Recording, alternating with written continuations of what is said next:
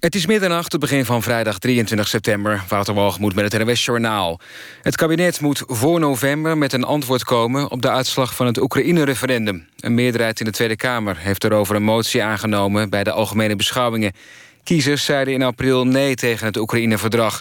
Maar het kabinet heeft nog altijd geen officiële reactie gegeven. Het eigen risico in de zorg blijft volgend jaar 385 euro. Een SP-plan om het eigen risico te verlagen haalde het niet... Premier Rutte wil wel bekijken of er iets geregeld kan worden... voor chronisch zieken in financiële problemen. De agenten die vrijdag in de Amerikaanse stad Tulsa... een ongewapende zwarte man doodschoot, moet daarvoor worden vervolgd. Ze kan vier jaar celstraf krijgen. Op camerabeelden is te zien dat het 40-jarige slachtoffer wordt aangehouden... terwijl hij met autopech langs de kant van de weg staat. Hij moet zijn handen op het dak van de auto leggen... wordt met een taser tegen de grond gewerkt... en daarna van dichtbij beschoten. De advocaat van de agenten zegt dat ze schoot omdat de man niet luisterde... en mogelijk een wapen wilde pakken. Het Syrische leger heeft aangekondigd een nieuwe aanval te beginnen op de rebellen in het oostelijke deel van de stad Aleppo. Het regime riep bewoners op het gebied te verlaten. Het is niet duidelijk of dit betekent dat Syrische grondtroepen het stadsdeel binnen zullen trekken. Door de geplande aanval lijkt de nieuwe wapenstilstand in Syrië op korte termijn vrijwel kansloos. De VS, Rusland en een twintigtal andere landen blijven wel overleggen... over de mogelijkheden voor een nieuw staakt het vuren. De bekerwedstrijd tussen Feyenoord en FC Os werd vanavond gespeeld zonder fans van Os. Een deel van hen zat in een bus die niet in de bussluis bij het stadion paste. De harmonicabus was te lang om de draai naar de sluis te maken. Andere harmonicabussen die nog onderweg waren... zijn omgekeerd en teruggereden naar Os. Feyenoord won de wedstrijd met 4-1. Het weer vannacht kan er in het noorden en noordwesten een buitje vallen. Verder blijft het droog en koelt het af naar een graad of 8. Overdag flinke periode met zon en zo'n 20 graden. Tot zover het NOS Journaal. En dan is er nog verkeersinformatie van de ANWB met één melding. De A20 Hoek van Holland richting Gouda... staat tussen Rotterdam Prins Alexander en Moordrecht 3 kilometer. En dat komt door wegwerkzaamheden. En dat was de verkeersinformatie. NPO Radio 1. VPRO. Nooit meer slapen.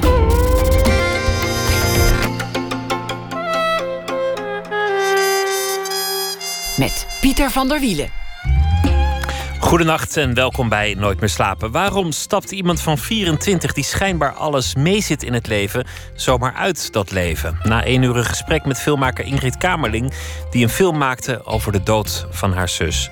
Nienke Laverman, bekend van de Friese Vado, maakte een album over het wachten. Niet wachten op de bus, maar wachten als levenshouding. En zij komt ook langs na ene, maar we beginnen met Tangerine. Sander en Arnoud Brinks, een een-eiige tweeling. Uiterlijk is de gelijkenis al opmerkelijk, maar op plaats weet je echt niet meer wie er nou aan het zingen is. Zingen de broers, de muziekgeschiedenis kende er velen, van de Everly Brothers tot de Isley Brothers en de Bee Gees. Als kind zongen ze al samen in Assen, waar ze opgroeiden, thuis en in de kerk. De bekendheid kwam in 2013, inmiddels onder de naam Tangerine. Na optredens onder meer in het programma De Wereld Draait Door, waar ze ook een tijd huisband waren. Voor het nieuwe album zijn ze afgereisd naar de Verenigde Staten, naar Arizona. Ze hebben daar rondgereisd met een camper om inspiratie op te doen en op te treden. En ook om een album op te nemen, geproduceerd door leden van de band Calexico. Het was een van die leden, Joey Burns, die uh, producer is onder meer ook van Amos Lee, die de band op een dag heeft gehoord en zelf voorstelde om een album te maken. De titel van het album is There and Back en morgen verschijnt het officieel. Hartelijk welkom uh, Sander en Arnoud. Je hebt, het hele, je, hebt het hele, je hebt het hele verhaal verteld, joh. Ja. We kunnen gaan. We kunnen naar huis. Ja, maar dat, dat zou zonde zijn, want jullie hebben ook jullie gitaren meegenomen. Ja. En, en, Ja. en wat voor gitaren? Een, een gitaar uit eh, 1950, een uit 59 en één zelfs uit de jaren 30. Ja, bijzonder, toch? Allemaal gitaar met een geschiedenis. Ja. En Die, die door eigenlijk- vele handen zijn gegaan. Ja. En gek genoeg, ik ken de geschiedenis niet van de gitaren. Het lijkt mij super mooi om dat een keer zo eh, uit te gaan zoeken. Waar dan die gitaar helemaal langs is geweest. Wie de eerste was die hem gekocht heeft. Dit is Sander nu aan het woord en, Ja. en, en, En Arnoud. Weet Maar, je het zeker? Ja, ik, ik, ik kan jullie heel Ja. goed uit elkaar houden. Ja. Er zijn mensen die daar meer moeite mee hebben. Maar voor, voor, de, voor degene die aan de radio zitten luisteren... zal het misschien nog moeilijk worden. Want jullie stemmen blenden onvoorstelbaar. En, en als jullie zingen, dan is het bijna alsof het uit één lichaam komt. Zo, zo strak als jullie samen kunnen zingen. Ja, maar Ja. toch, weet je, als ik er naar luister, dan vind ik dat ik een hele andere stem heb dan Sander. heel gek, weet je wel. Andere mensen zeggen, ah, dat horen we echt niet. Maar als ik, nou, maar ik hoor heel duidelijk dat ik het ben. En heel duidelijk of Sander het is. En ik denk mensen... zelf wel verschil. Maar, maar, misschien is het net als met het uiterlijk. Als je het eenmaal ziet, dan, dan, dan, dan snap je ook niet dat, het, eh, dat het anders kan. Ja. Hebben jullie altijd samen gezongen? Zolang je je kan herinneren? Nou ja, onder de douching natuurlijk alleen. Maar eh, eh, wij, toen we begonnen met muziek maken, toen, laten, we, laten we zeggen, toen we ooit uh, besloten om af en toe eens het podium op te gaan, dat was dus heel lang geleden. Toen begonnen wij wel samen, ja. Meteen. Dus jullie zijn eigenlijk altijd een duo geweest. Het is niet een ander bandje geweest waar een van de, nee, de brinkjes in zat. Maar wij hadden dat wij, wij wilden allebei, we hadden allebei interesse in muziek. Hè? Dus dan is de meest logische keuze als tweeling om dat gewoon samen te gaan doen. Ja. De eerste gitaar in, in Huizenbrinks, waar, waar kwam die vandaan? Dat was, was toch niet zo mooi als nu? Oh, de, de eerste gitaar is denk ik uh, een, een gitaar die van mijn uh, broer was. Uh, die werkte altijd namelijk in een, in een kroeg. En er was een klant. Een andere broer, niet een van de twee broers, want, want er waren meer kinderen thuis. We hadden heel veel kinderen thuis, ja. ja. Dit was de, mijn oudere broer, wij waren jonger. Dat is logisch. Uh, hij werkte in een kroeg en er was een, uh, er was, ja, er was een klant die, uh, die zijn rekening niet, niet kon betalen. En Marco had met hem, Marco was zijn naam, die had met hem de deal kunnen maken dat hij betaalde met de gitaar. En die hebben wij uiteindelijk gejat. En dat is ja, onze eerste gitaar. Jullie eerste gitaar, wie, wie speelde er dan op? Of, of Sander, om de Sander begon. Sander begon en ik werd, ik dacht van, hij kan dat en ik wil dat ook. Zo ging dat eigenlijk. En zo is het eigenlijk altijd gegaan. Want ik, weet je, ik begon, want voordat Sander uh, uh, de gitaar pakte, schreef ik eigenlijk al tekstjes en zo. Dat deed ik, Arnoud. Maar hadden eerder hadden wij, hadden wij een grote rolverdeling. Uh, maar bij ons werkt het zo, als de een iets kan, dan moet de ander het beter kunnen. Want je bent gelijk opgegaan op jonge leeftijd en reeds in de buik van de moeder. Dus dan, dan zit er een soort logica in dat je dat bijhoudt. Dat je vaardigheden van, van de ander zelf ook wil, verwerven. Ja, want je wil niet uh, onderdoen, hè? Dus zo ging het ook met de gitaar. Sander begon en Arnoud dacht, geef, geef hier die plank. Ja. Arnoud die wilde ook uh, leren gitaar spelen. Ja, hij is nooit beter geworden, maar... Uh... Wat zongen jullie in het begin? Wij zongen liedjes, we, hadden, we hadden wat muziek thuis en een, een, aantal platen, een, een, rijtje hadden we thuis, kan ik me herinneren. En we zochten daar gewoon ehm, ja, wat muziek uit als, ik weet, ze hadden een plaatje van Simon Garfunkel, Bridge Over Troubled Water, wat nog steeds een van mijn favoriete platen is. Maar ook uh, kerkliedjes, dat soort dingen, gospels. Noem eens een titel, wat voor titels, en dan weet ik meteen welke sfeer ik het in moet zoeken. In de gospels of in de Simon Garfunkel liedjes? Nou ja, de, de, de kerkliedjes, de gospels, Simon Garfunkel, dat ken ik wel. Nou, die, die gospel ding, ik weet het niet eens meer. Omdat het is zo lang geleden. Ik weet het, we hadden allemaal van die onbekende zangers en zangeressen die dan eh, van die liedjes hadden en dat, dat, dat zongen we dan. Ja, ik weet niet eens meer hoe het heet, echt niet. Hoe oud waren jullie dan uh, ongeveer toen? Dat was, ja, dat was echt uh, basisschool, eind, eind, einde basisschool. Dus ik denk uh, ja, ja, of twaalf of zo. Ja. Jullie moeten nooit ruzie krijgen, want, want jullie, jullie hebben zo'n erfenis samen en, en jullie zijn zo op elkaar ingespeeld. Dat ja, maar wij hebben heel veel ruzie. Dat is, dat is, wij hebben eigenlijk heel erg veel ruzie de laatste tijd gaat het best wel goed. Maar wij, uh, wij, wij, wij konden en kunnen nog steeds wel. Maar we hebben het een beetje meer onder controle kunnen krijgen. Maar we konden heel veel ruzie hebben. Vooral uh, rondom optredens en daarna op de weg terug. Of... Hoe gaat het dan? Hoe begint zo'n ruzie en waar gaat het over? Dat heeft vooral te maken met hoe kritisch wij eh, op elkaar zijn. dat, is, dat, is, dat is ten eerste is dat de kracht van wat wij, van wat wij doen. Uh, en ten tweede is dat een valkuil, denk ik. Want je... het is, het, we zijn heel kritisch op elkaar. omdat je ook een beetje elkaar spiegel bent. jullie zijn min of meer tegelijk geboren met een, met een paar minuten verschil. Wij, ja. Altijd samen geweest, dus je weet precies wat de ander kan en wanneer die Het gaat over details, altijd. Ja? En dat heeft met optredens, uh, weet je wel, in het verleden altijd als we dan optredens hadden, dan ging het altijd, als we dan klaar waren met zo'n show, dan gingen we, gingen we de kleedkamer in.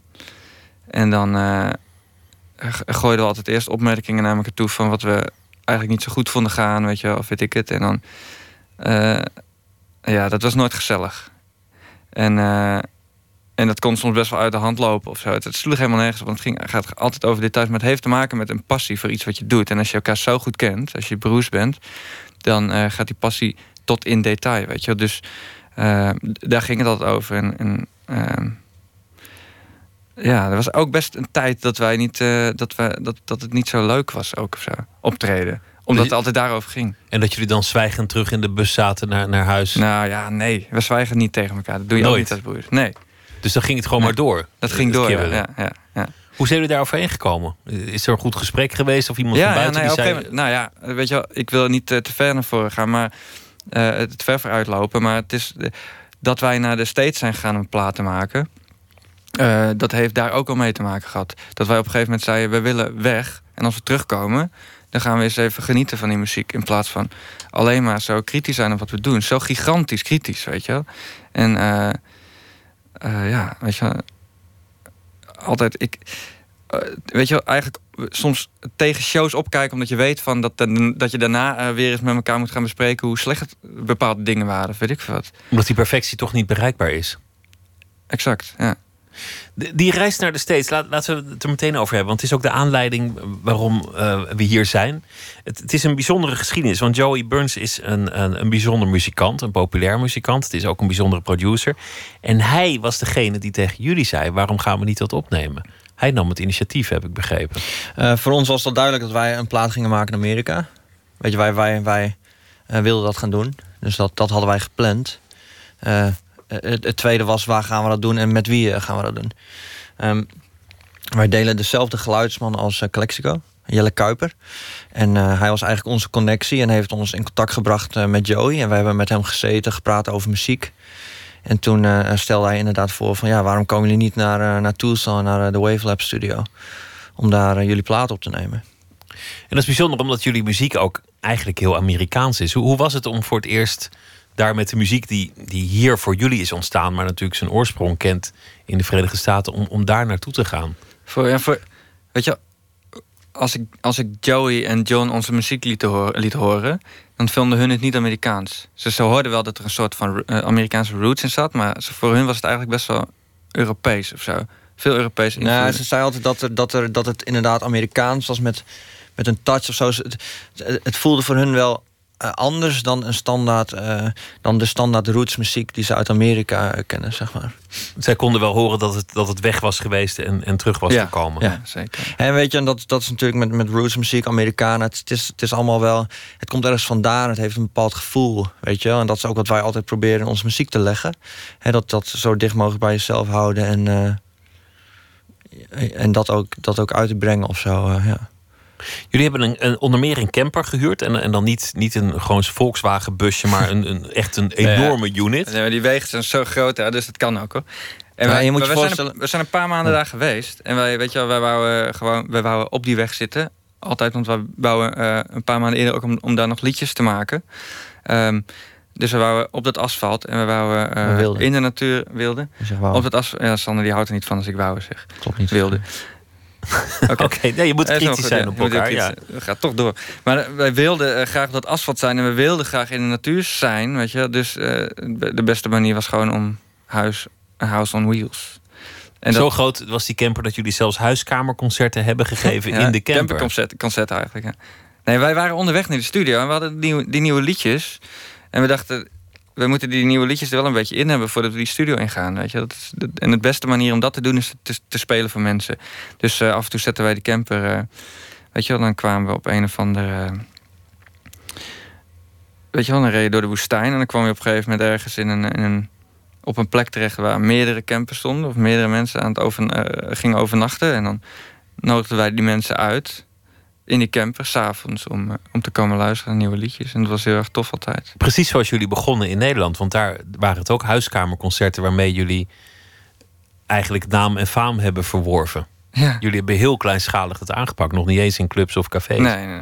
Maar daar kom je ook niet zomaar. Weet je? Nee. Dat, uh... Hoe was het om, om, om met hen te werken? Want jullie hadden aanvankelijk andere ideeën van hoe het album moest worden en klinken. En, en dan ga je aan de slag met zo'n producer. En dat is natuurlijk ook een gevaarlijk proces. Je kunt jezelf verliezen. Hij kan met ideeën komen waar je misschien aanvankelijk iets voor voelt, maar jezelf in vervreemdt. Maar er kan ook iets moois ontstaan. Hoe, hoe, ging dat? Wij hebben van tevoren afgesproken uh, hoe we het gingen opnemen. Uh, dus wij wisten, we gaan uh, met John en Joey werken. Wij kennen hun werk, wij weten hoe ze spelen. En wij wisten eigenlijk van tevoren al dat dit heel goed ging aansluiten. we hebben ze ook een paar keer ontmoet. We hebben ook met ze, met ze op het podium gestaan in Nederland. En uh, dus wij wisten van tevoren wel dat, dat, dat, dat het ging lukken. Aan de andere kant is het wel heel spannend, want je hebt het nog niet opgenomen. Dus, dus je hoopt inderdaad niet dat hij in één keer met ideeën komt... Uh, waarvan jij dan zegt van... Uh, hè, dat, dat vind ik niet zo'n goed idee. Maar weet je, het is, het is, uiteindelijk is het gewoon super organisch gegaan. We zijn eigenlijk gewoon als bandje of zo... zijn wij met z'n vier dagen gaan zitten. Um, en hebben alles, behalve wat extra dingen... hebben we alles live opgenomen. Hè, de zang, gitaren, bas, drum, en dat is allemaal live. Dus en dat, dat vind ik ook leuk. Weet je, als ik, als ik, het, uh, als, als, als ik de nummers terug hoor, dan, dan vind ik dat ook heel leuk om, om te horen hoe we daar gewoon lekker met z'n allen aan het spelen zijn. Het klinkt gewoon als een bandje en niet als een, als een studio uh, product. Nee, maar we hadden die nieuwe liedjes, weet je wel, die schreven onderweg. En die hadden dus ook nog niet met elkaar gespeeld. Dus we kwamen daar en uh, dat was gewoon vaker even drie keer doorspelen en dan, en dan opnemen. Het klinkt ook alsof het onderweg is opgenomen. In heel veel liedjes gaat het over een reis. En dan, dan niet zozeer een concrete uh, reis, zoals vaak in de popmuziek van ik ga van New Orleans naar Chicago of zo. Maar ook, ook een, een, een, reis in het leven. Van, van je gaat naar een nieuwe plek, je gaat ergens vandaan. Er, er, zit in de teksten veel beweging. Ja, maar dat heeft, weet je wel, wij laten op het moment dat je daar bent en je bent onderweg, weet je, je zit in die auto en, uh, of in die camper en, en je komt op verschillende plekken, dan gaat het automatisch in je hoofd zitten of zo. En dan ga je dat ook metaforisch gebruiken. Of... Dan komt het in de liedjes Ja, dat komt uiteindelijk in die, in die liedjes terecht. Ook al uh, kan je heel wat anders bedoelen. Of weet ik het. Ik ben één keer in Arizona geweest, maar dat was in juli. En toen, toen uh, ja, ik ben was ook een keer in juli geweest. 47 graden Celsius. Niet te doen. Ik ben ook in Tucson. Weet je wat? Tucson, daar hadden we, ik weet niet of we al verteld maar daar hebben we het opgenomen. Arizona. En uh, ik was in de zomer was ik, ook, was ik daar ook. Toen ben ik ook in die studio gaan kijken. Maar dat was inderdaad niet te doen. Het was gewoon niet leuk om buiten te zijn, weet je. Dus ik was heel blij dat we daar in de winter gingen opnemen. Dan is daar nog enigszins... Uh... In de eh, winter van Arizona, dan is het gewoon... Weet je wel, we zaten daar in, in, in februari, maart. 25 graden. Dat is niet normaal. Heerlijk.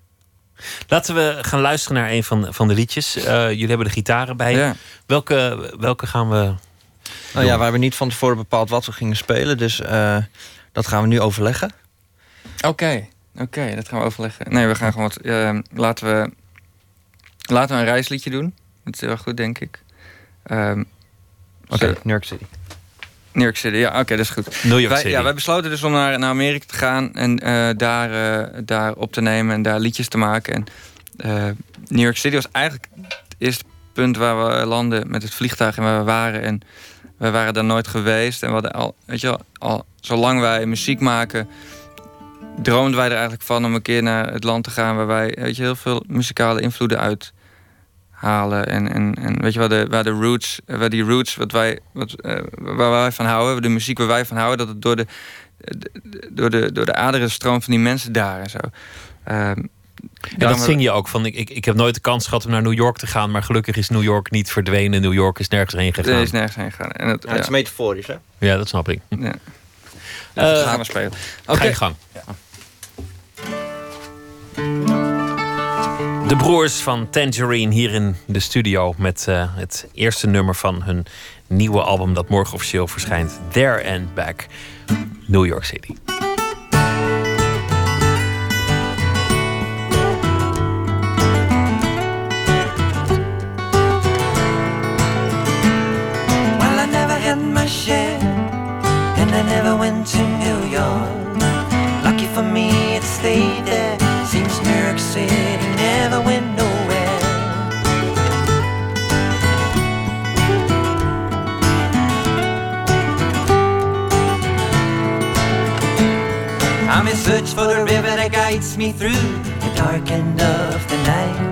I'm in search for the wind that pulls me over the final finish line. Do you know what it feels like? To be always in search for something. Some diamonds are meant to shine, I guess. Well, I never had my share, and I never went to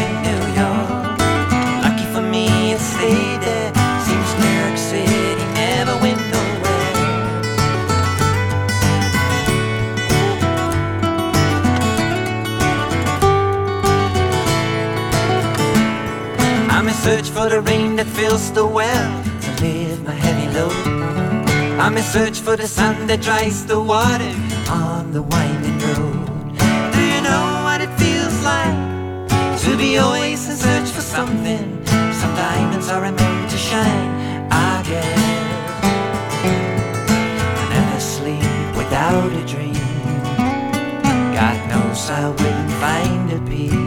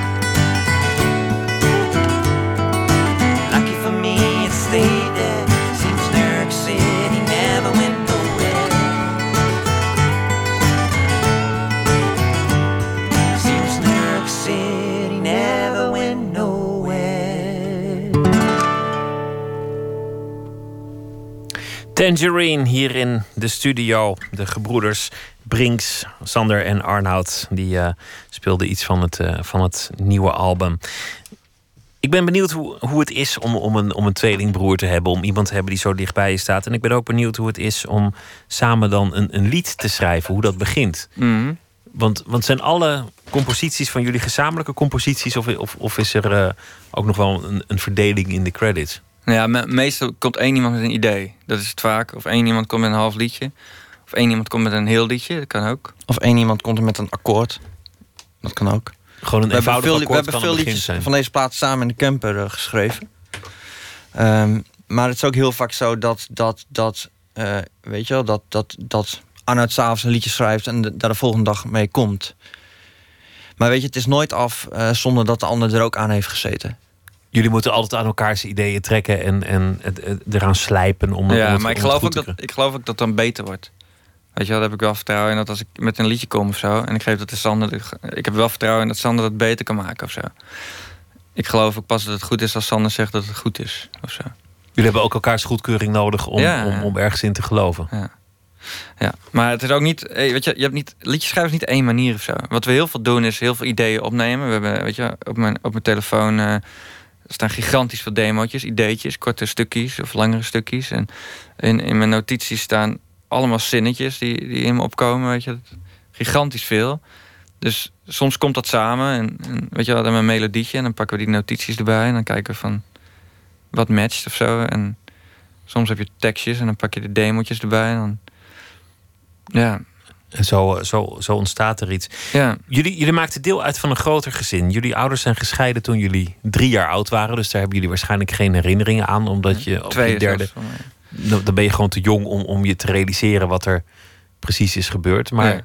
jullie kwamen uiteindelijk terecht in Assen, in, in, in Drenthe. En, en daar maakten jullie deel uit van een groot gezin waarbinnen jullie dan de tweeling Ja. waren. Ja. Ja. Mijn moeder is getrouwd en, eh, en, en twee gezinnen kwamen samen. En dat was een gigantisch gezin van eh, in totaal elf mensen, inclusief ouders. Dat is gigantisch.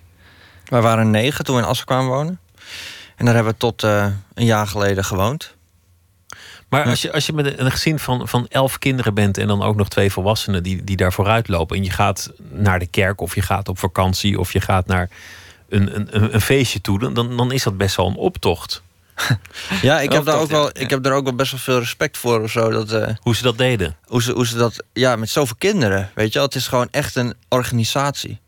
Zo. Dat, dat Ja. weet je wel. Het Het is- gewoon een, een leger dat je moet runnen.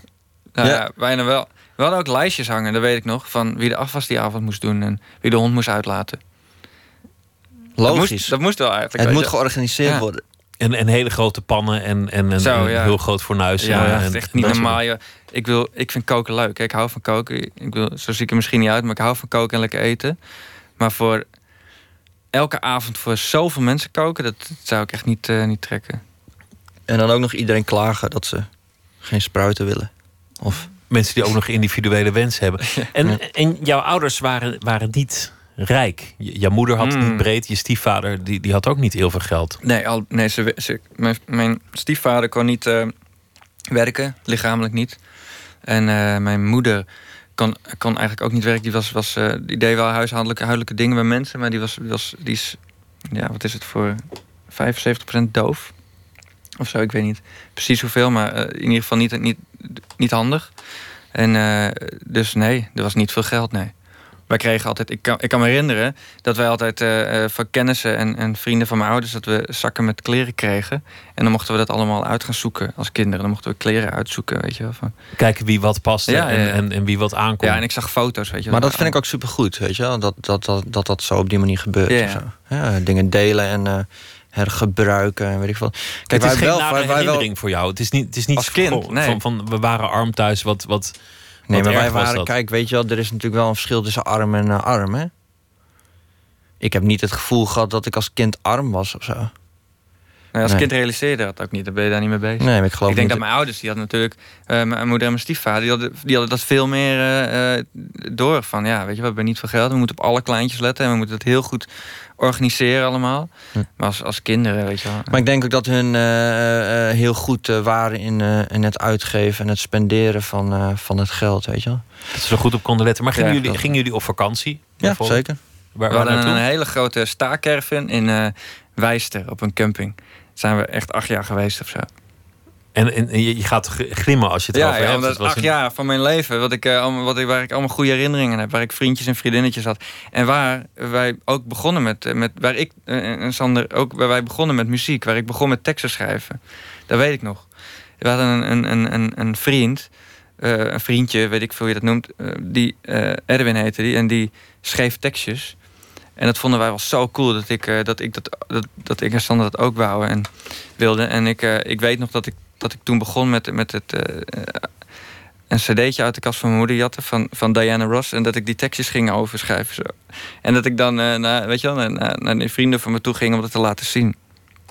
Zo begon dat. En gaandeweg is dat natuurlijk allemaal eigen geworden, weet je wel. Maar ik kan het begin gewoon echt goed herinneren. Dus.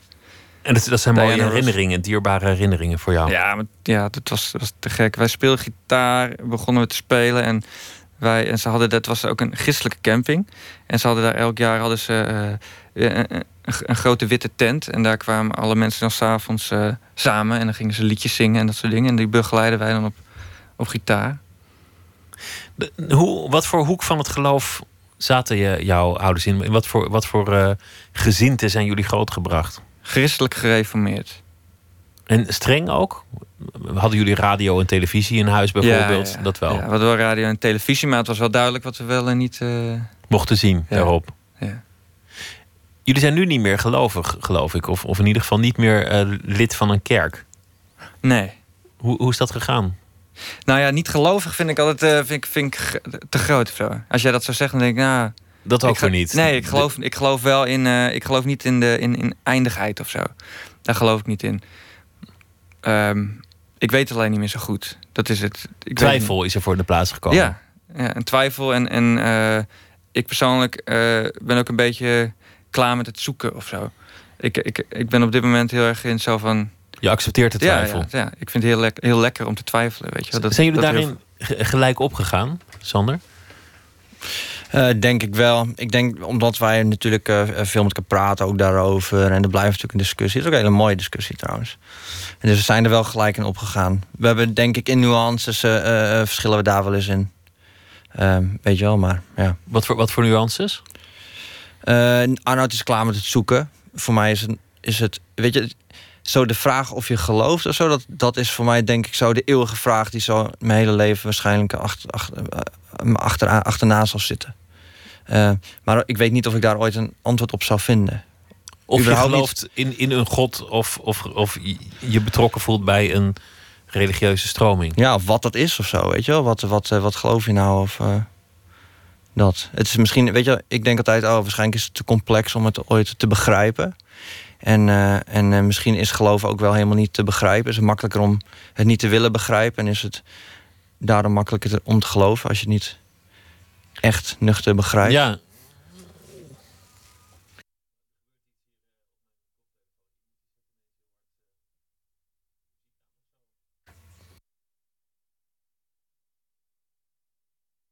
wel te horen? Of. Eh, oh. Ik... Uh...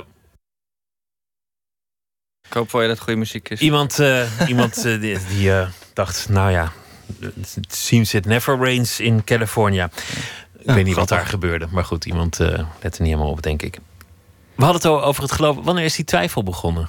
Wanneer, want, want het was misschien het makkelijkst gebleven om, om, gebleken om gewoon door te gaan in, in waar je was. Nee, helemaal Ja, ik denk, weet je, dat het heeft ook te maken, weet je, het is, het is ook logisch dat het heeft te maken met het volwassen worden. Ik denk dat je, dat je een groot deel van je jeugd of zo dingen meeneemt van, uh, van je verleden. En, en dat, dat gaat dan een beetje zo door, zoals je dat hebt zoals je dat, zoals je dat meeneemt. En op een gegeven moment dan probeer, probeer daar toch je eigen vormen in te vinden. En ga je toch iets meer, iets meer nadenken. En ik denk, ja, dan, dan begint, ook, begint ook de twijfel. Wie van jullie heeft voor, voor het eerst tegen de ander gezegd van... goh, ik, ik, weet het niet meer. Of, of ging het gewoon van een keer geen zin hebben om naar de kerk te gaan? Hoe, hoe begint dat? Nou, ik ging, dat ik minder naar de kerk ging... Eh, was al toen ik meteen uh, op mezelf ging wonen. Ging ik liever uitslapen dan, uh, en laat naar bed... dan dat ik uh, s ochtends in de kerk Zo gaat het vaak, hè? Als er geen ouders zijn die, die je uit je bed trekken. Dan... Ja, gewoon en de rest is heel geleidelijk gegaan eigenlijk. Weet ik, ik denk dat het altijd er al ingezeten heeft. Dat ik dacht van, zelf van, ja, weet ik veel. Geloof ik het allemaal wel zo als het mij verteld wordt of zo. Um, ja, en gaandeweg uh, dan ga je dat uh, accepteren, denk ik. Dat is het ook, weet je. Ik vind, geloof ook wel eens wel angst of zo. Ik heb het ook altijd wel gezien van, ah ja, weet je, als je niet gelooft, dan ga je naar de hel. Of, dan, je wordt bang gemaakt om niet te geloven. En, en, ja, ja, zeker. Ja. Vind, vind ik wel, ja, absoluut. Die, die, twijfel, hè? Want, niet echt willen zeggen ik geloof niet, maar, maar ook niet je echt bij een dogmatisch geloof uh, thuis voelen. Is dat iets dat ook in jullie muziek naar voren komt? Is dat iets dat, dat jullie inspireert in jullie teksten en, en liedjes? Ja, denk het, denk het wel. Ja. Ja, ik, nee, ik denk het zijn voor ons hele onbewuste dingen, hè, weet je wel. Het is niet dat ik heel bewust uh, bezig ben met, uh, met levensvragen altijd... en weet ik wat als ik liedjes aan het schrijven ben. Maar uh, dat, dat komt er gewoon in. En ik vind, weet je ik heb ook ik heb altijd mooie gospel, bluegrass, country, weet je waar heel veel gospel in zit. Dat heb ik altijd mooi gevonden. En ook metaforisch, weet je. Ik hoor laatst het nieuwe liedje van Leonard Cohen. hoe heet het? You Want It Darker. Ik weet niet of je het al gehoord hebt, maar je moet het echt opzoeken. Dat zit vol met geloof, weet je wel. Maar zo intens, zo mooi, weet je wel. Dus ja, ja, ik vind het wel mooi. Ik was, de laatste keer dat ik in de kerk was, was, was bij een begrafenis van de moeder van een, uh, van een uh, goede vriend van, van ons. Um, weet je wel, met de kerk voor, met, bij de meeste mensen wel heel veel hoop en, en, en weet ik veel steun putten uit, uit iets dat ze geloven. En ik vind dat heel erg mooi, dat mensen dat kunnen hebben. En er is natuurlijk inderdaad heel veel mooie muziek gebaseerd en voortgekomen uit, uit, uit religie. Ja, precies. Zeker. Niet alleen maar oorlog. Zullen we weer uh, een, een, een, liedje zingen? Ja. Waar, waar uh, ja, ja. Wat, ja, wat zullen we ook doen? een mooi liedje dat nu. Ja, dat ik wil.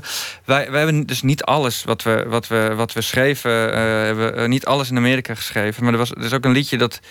Wij kwamen net in Zwolle wonen. We zijn vorig jaar verhuisd naar Zwolle toen uh, werd ons gevraagd of wij een, een nachtje in een, uh, in een, een klooster wouden over, uh, overnachten. En, en mee wouden doen met die broeders die daar nog leefden. Dat werd dan gedocumenteerd en, en dan dat wij daar een, een liedje schreven. We, lieten ons dan inspireren door die, door die nacht en die mensen. Ehm, nou ja, dat hebben we daar geschreven en, ehm, en gemaakt. En op, uiteindelijk ook op, op, de, op de plaat gezet. En het gaat eigenlijk, het liedje dat gaat over voor ons eigenlijk dat het voor ons heel erg moeilijk is om een, een, soort thuis te vinden of zo. In Assen had ik uh, nooit, ook nooit echt het gevoel dat ik echt thuis was. En ehm, toen ben ik naar Zwolle verhuisd. En toen had ik, ik heb nog steeds niet het gevoel dat ik echt een thuis gevonden heb of zo. En, en misschien, weet je wel, denk ik gaandeweg van... is het onderweg zijn voor mij wel een soort, soort thuisgevoel. Net zoals je zei, ik accepteer de twijfel. Ik, ik hoef niet echt erachter te komen hoe het zit of te kiezen of ik gelovig ben of niet gelovig of, of hoe het allemaal in elkaar zit. Ik accepteer de twijfel. Ja. Zo accepteer je ook dat, dat er niet een thuis is. Dat je gewoon onderweg Wie bent. weet ga ik het wel vinden. Ik wil, ik, maar ik, ik accepteer in ieder geval dat het, uh, het, het, mogelijk kan zijn dat, uh, dat, uh, dat ik altijd maar onderweg wil zijn. En op verschillende plekken wil zijn. En, Ja, maar overal niet 100% thuis voel. Hoe zit dat bij jou, Sander? Ja, ik denk, ik denk dat, dat, uh, dat het voor ons beiden geldt dat wij altijd op zoek zijn naar een soort van ultieme vrijheid of zo. Hè? En, uh, en vrijheid uh, vind je in twijfel. Um, het heeft ook te maken met dat we naar Zwolle zijn verhuisd, dat we naar Amerika zijn gegaan. Het is gewoon, we zijn altijd op zoek van waarin vind ik nog meer vrijheid. Weet je wel? Vrijheid. Welk, welk liedje gaan jullie doen? Het heet Home in Your Arms.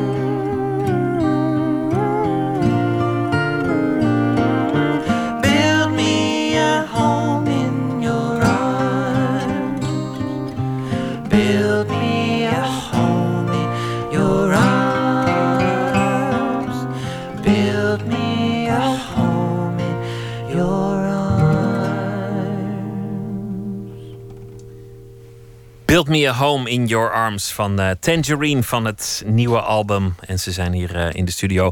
There and Back is de titel. Net uh, hoorde ik ineens heel hard It Never Rains in California op mijn koptelefoon. Maar het schijnt dat dat in de uitzending niet hoorbaar was. Dus, ja, Oké, okay, grappig. Dus mensen dachten echt van, oh, wat gebeurt daar? Ja, dus, maar, maar ik, ik, dacht, waar komt It Never Rains in California vandaan... als we het over Arizona ja. hebben? Maar goed, dat is... kan allemaal gebeuren. Um, we, we, hebben het eh, gehad over, over religie net en, en over hoe jullie daarin deels samen en deels niet samen zijn gegaan. Nadat jullie uit huis zijn gegaan, zijn jullie eigenlijk bij elkaar gebleven. Jullie hebben heel lang nog, nog op hetzelfde adres gewoond. Ja. En, en heel lang waren jullie volgens mij echt onafscheidelijk. Of, of hebben jullie toch ook nou, weet je, het hangt ook, weet je, uh, uh, het hangt ook samen met de muziek. Uh, voor ons was het de meest logische keuze hoe dan ook om samen te gaan wonen. En ook gewoon dat als een soort van basis, daar een soort basis te creëren, een honk te creëren waar wij verder konden met onze muziek. en dan, haat en liefde hoor. Maar nee, ruzie, ik, ik, ik, zit me dat voor te stellen. Dan heb je ruzie gehad na een optreden vanwege perfectionisme. En dan moet je ook nog in, in hetzelfde appartement. Het is beter dat we nu niet samenwonen. Dat weet op een gegeven moment ook hoor. Ik wil, dacht ik ook, misschien is het beter. Weet je, ik was eigenlijk wel blij dat we op een gegeven moment gescheiden gingen wonen. Want het in, inderdaad, als je, weet je, als je een show gehad hebt en je bent. Uh, weet je wel, je hebt, je hebt een conflict of weet ik veel. Dan kom je ook nog thuis en het houdt gewoon niet op. En dan de hele dag ruzie met elkaar maken. Uit. Dat hebben we nooit gedaan. Maar jullie lijken ook heel erg op elkaar, waarschijnlijk qua karakter. Dus dan, dan begrijp je dan ook wat, wat die ander aan het doen is. Ja, en dat is ook, weet je, maar als je, als je, elkaar, als je elkaar heel goed begrijpt, dan wordt het ook vervelend, snap je? Want dan, dus dan, snap je dan, ook wanneer de ander zit te kloten. Ja, juist. Juist, ja. ja. Hoe, hoe, ging, hoe ging dat besluit om dan, dan op, op een zeker ogenblik maar niet meer op één adres te wonen? Vrouwen. Vrouwen? Ja. Er kwamen gewoon meisjes in het spel. Er vrouwen en die dachten van zullen we samen gaan, gaan wonen. Dat deden we. Jullie hebben allebei uh, een heel leuke vrouw, elk, elk jullie eigen vrouw. En jullie uh, zijn wel op dezelfde dag getrouwd. Ja, dat vond, ja, maar dat vond ik ook wel uh, praktisch heel handig hoor. Kijk, de familie die kan drie maanden later weer kan opdagen. Dus we dachten, laten we het gewoon samen doen. En een, weet je, en het een is heel leuk feest. Maar, maar hoe, hoe, ontstaat dat? Wie, wie, was de eerste die besloot om in het huwelijk te treden? En wie was degene die, die zei van nou dan, dan ga ik ook wel op die dag? Nou ja, we hadden, weet ik veel. Het kwam allemaal te sprake tegelijk een beetje. Dat we dachten van nou ja, is het, uh, weet je wel, gaan we dat doen of zo. We waren daar aan toe en we wouden dat graag. En uh, toen, ik, was jij degene die eerst, uh, of zo, ik, Sander? Ja, ik was de eerste hè? Sander, toen kwam ja, die kwam ermee en toen, toen dacht ik van ja, is het niet tof om dat gewoon dan samen te doen, aangezien wij het er ook over hebben. We kunnen wel over een jaar later of een half jaar later. En weet je wel, dan doe je twee aparte feestjes, maar we kunnen ook een heel groot, mooi. Groot, groot feest, ja, met z'n twee. En, en, en de, de, de respectievelijke vrouwen die vonden dat ook meteen een, goed idee. Ja, want die kunnen heel goed met elkaar. Die dus zijn ook is... meegeweest naar Arizona en waren, waren ook degene die de, het publiek de camper in, uh, in lokten. Ja. Ja, ja. ja, nee, maar zij, zij, uh, zij zijn geweldig. Zij steunen ons in alles wat wij, uh, wat wij doen. En ik vind het, weet je, ik vind vrouwen geweldig die, die het eigenlijk volhouden met muzikanten of zo. Want het is niet niks. Wij zijn geen makkelijke mensen hoor. Wij, zijn, wij stellen muziek boven alles. Alles wat er is. Muziek is altijd alles geweest en het blijft het gewoon, weet je wel. En als je dat uh, als vrouw kan respecteren, dat vind ik. Ja, dat vind ik echt gek. Want jullie zijn veel weg, dat is één ding. Als jullie thuis zijn, zijn jullie met muziek bezig. En eh, er is weinig geld, want, want muzikanten zijn in Nederland een paar dagen gelaten niet heel rijk. En het geld dat je hebt, dat gaat dan op aan een mooie gitaar ook nog. Dat is, ja, maar we zijn heel erg rijk omdat wij kunnen, weet je, kunnen doen waar onze passie ligt. Dat vind ik het belangrijkst. Ik heb, wij hebben nooit, wij hebben, wij hebben ons niet, uh, ja, natuurlijk, ja. Je maakt je soms, dagen nee, we maken ons daar niet druk om. Niet financieel, daar maken we ons niet druk om. Nee, maar het, is... Het, is, het staat niet bovenaan, snap je? Maar als dus... er een nieuw keukenblok moet komen of, of de, de muur moet behangen, dan, dat gaat allemaal heel goed hoor. Ja. Weet je wat ik zeg? Ik vind het belangrijk dat ik gewoon uh, mijn passie kan uitvoeren. Ik vind uh, de rest vind ik heel erg onbelangrijk. Ik ben superrijk dat ik kan doen wat ik het mooist vind. Mm -hmm. Daar heb je ook gelijk in. Daar, daar, bedoel, daar zit het hem ook uiteindelijk in, denk ik. Ja. Ik kan wel wat anders gaan doen, nog geen probleem. Maar dat doe ik niet omdat ik dit wil doen. Dat, dat maakt wel dat jullie nu in een fase zitten dat jullie, dat jullie iets meer uit elkaar gaan. Ik bedoel, jullie spelen samen, jullie, jullie zien elkaar vermoedelijk elke dag. Maar jullie hebben voor het eerst in jullie leven echt vol, volstrekt gescheiden levens. Ja, maar al een tijdje, al een paar jaar natuurlijk. Ja. Um, ja, we zijn twee individuen. Weet je? Geworden. Nou, dat zijn we altijd geweest. Daarom, dat zijn we altijd geweest. Alleen nu uh, uh, wonen we niet meer samen. En uh, ja, weet ik veel. Uit, uitzicht dat misschien iets meer. Maar uiteindelijk zijn we altijd twee individuen geweest. Het is niet dat je een tweeling bent dat je dat je geen individu bent. Maar jullie, jullie waren vroeger dus, onafscheidelijk. Zag je Sander staan, maar dan kwam Arnoud eraan. Ja, dat zeggen mensen. Maar als iemand dat zegt, dat kriebelt altijd bij ons. Hè. Dat, ja? dat, is, dat vinden wij vervelend om te horen. Want dat, dat betekent, weet je wel, uh, je moet je voorstellen als heel klein jongetje. Ja. Uh, je hebt een klein Arnoudje van zeven jaar. En die, had een pak, pak koekjes uit, uh, uit de kast van, van je moeder. Dat ik, ik daar dan op aan word gekeken. Weet je wel? En dat is een kleinigheidje. Maar ik wil, wij zijn altijd niet, niet één geweest. He, ik wil, je lijkt heel erg veel op elkaar en, uh, en wij hebben veel aan elkaar en we gaan heel veel met elkaar om. Maar dat betekent natuurlijk niet dat wij niet twee verschillende personen zijn met hun eigen ding. Dat betekent ook dat je een beetje je, je eigenheid moet verdedigen af en toe. Om, om, om niet, niet als deel van een duo gezien te worden. Nee. Laten we het over muziek hebben. Want jullie zeiden al dat jullie vroeger luisterden naar, naar eh, Simon en Garfunkel en, en, en, muziek uit de kerk. Maar er is natuurlijk ontzettend veel bijgekomen in, in die platencollectie.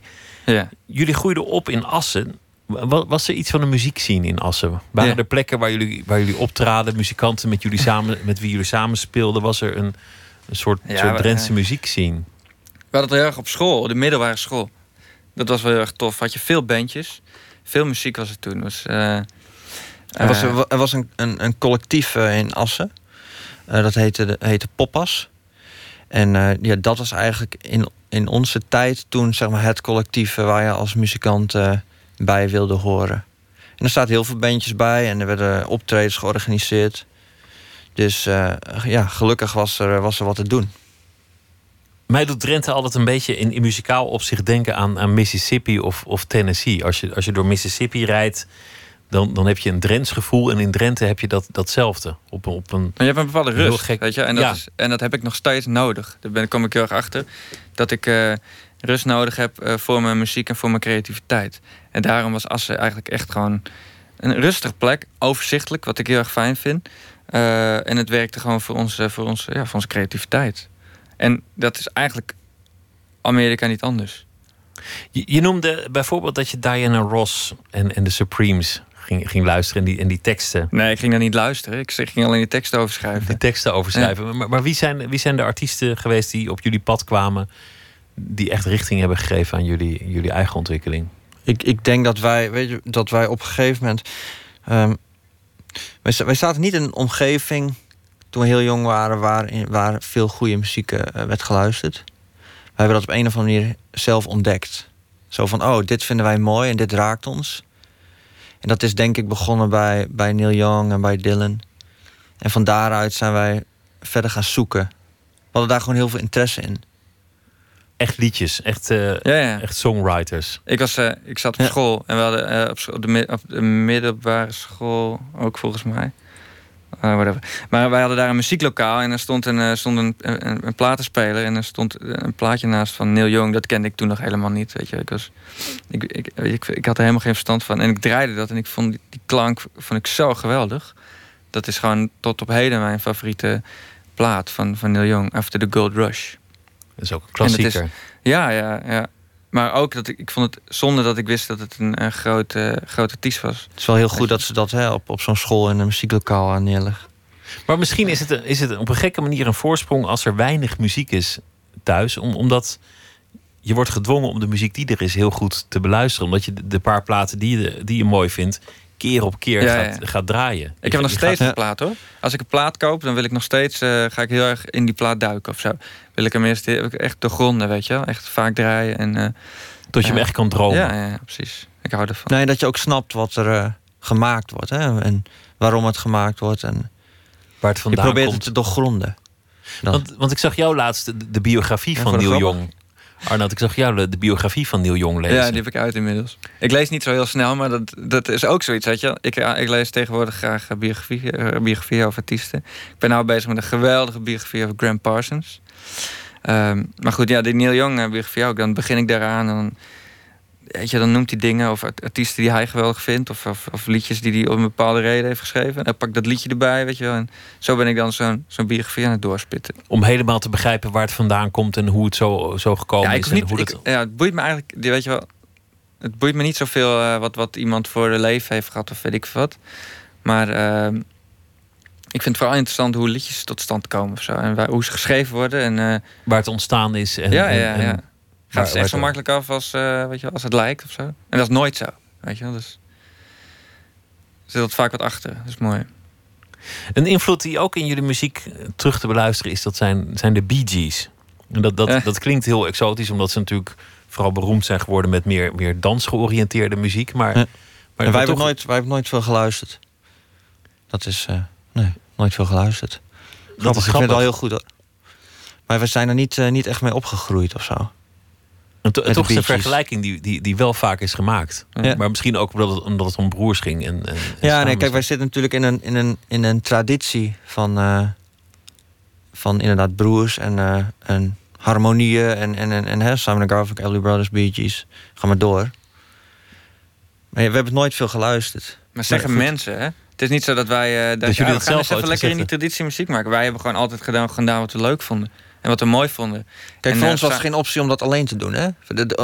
Het was gewoon, kijk, oh, we moeten dit met z'n tweeën doen. En hoe gaan we dat invullen? Oh, je kan samen zingen. Nou ja, zo is dat ontstaan. Het, dat, daar hebben we nooit over nagedacht. Dat is gewoon zo ontstaan. Wij deden dat met z'n tweeën. Ik wil jullie vragen om nog een, uh, een liedje te zingen van, van het album. Misschien hebben jullie zelf een idee, anders. Uh... Ik, misschien is het wel leuk om het. Uh... Heb, je, waar, is, waar heb jij een idee? Of, wat, wat ik een heel mooi nummer vond van de plaat, maar ik weet niet of jullie dat zo kunnen zingen, is Some Say Love Will Tear Us. Ja, dat is goed. Tuurlijk. Ja, ja kunnen we spelen. Even, ik zit even te denken waar we die geschreven hebben. Nee, ik weet het niet meer. Het is ook zo grappig, weet je wel, zo'n reis. Het is een, misschien is het ook al mijn hoofd of zo. Ik ben al best wel chaotisch in mijn hoofd. Maar ik heb heel veel beelden van die reis die we gemaakt hebben. En, uh, en, de, en, de, en de plekken waar we liedjes maakten en, en zo. Maar het is alsof we. Of, uh, alsof ik, die beelden, ik zal, ik zal ze niet meer op de kaart kunnen aanwijzen of zo. Het is gewoon een weer, Eén. weerwar van, van, van dingen en weet ik wat. En, uh, dus ik kan ook niet meer zeggen waar dit liedje gemaakt is. Maar we kunnen hem wel spelen. Ergens in Arizona. En... Nou ja, of onderweg ergens. Ja, ik weet het niet.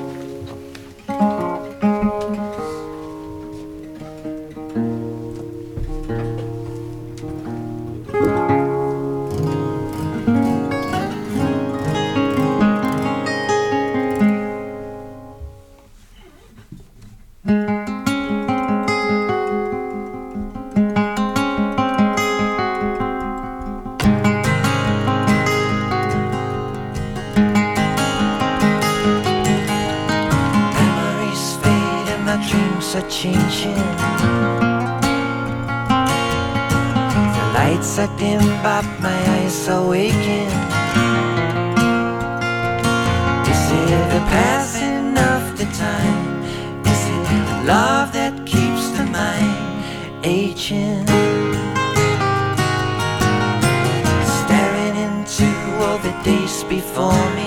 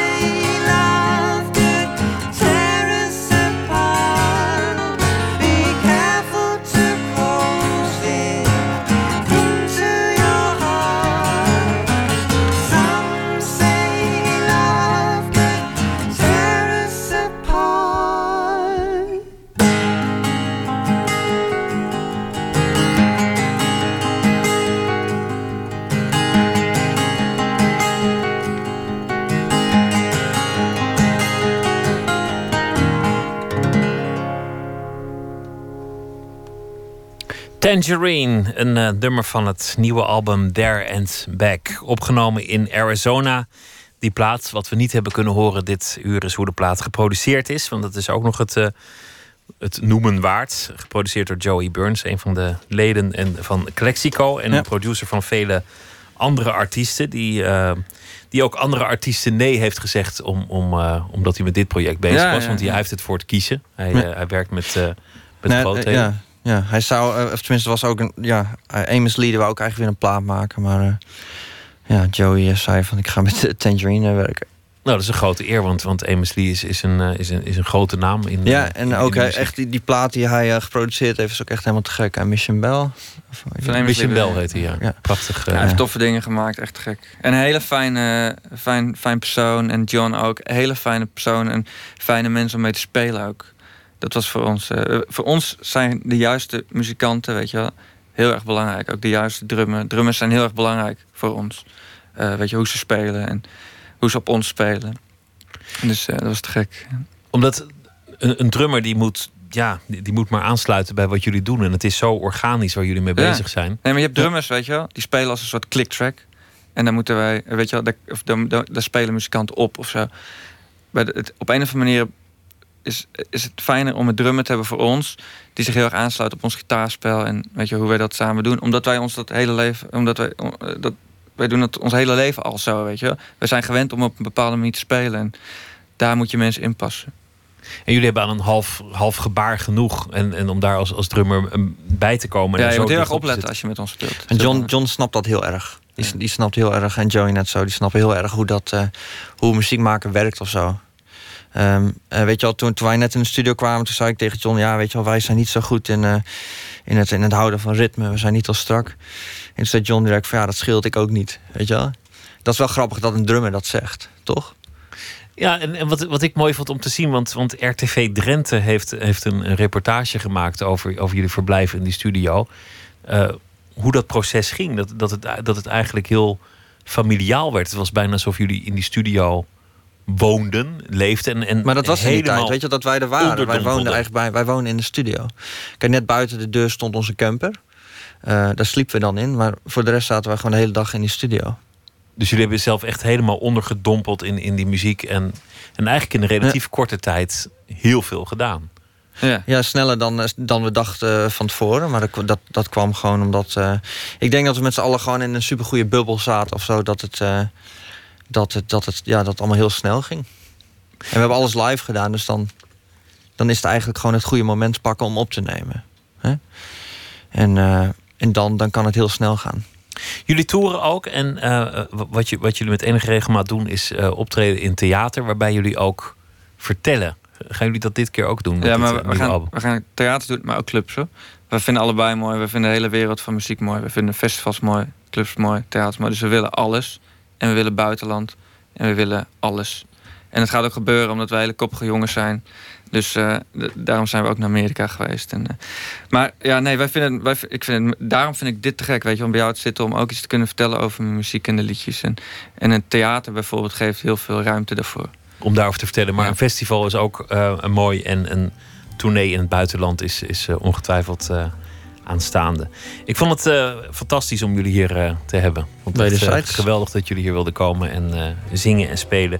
En ik wens jullie enorm veel succes met, met alles wat komt. Dank je wel. Tangerine, dank jullie wel. Dank je. Zometeen gaan we verder met een verhaal van Karin Amatmoukrim. Die heeft een verhaal geschreven bij de voorbije dag. Doet ze deze week elke dag. En we zitten op Twitter, het VPRO NMS, Facebook. En u kunt zich abonneren op de podcast via iTunes of de website van de VPRO.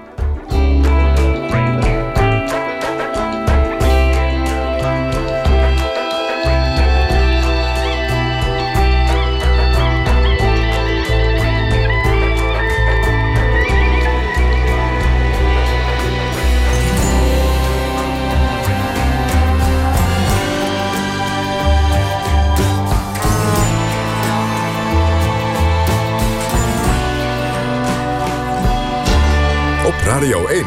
Het nieuws van alle kanten.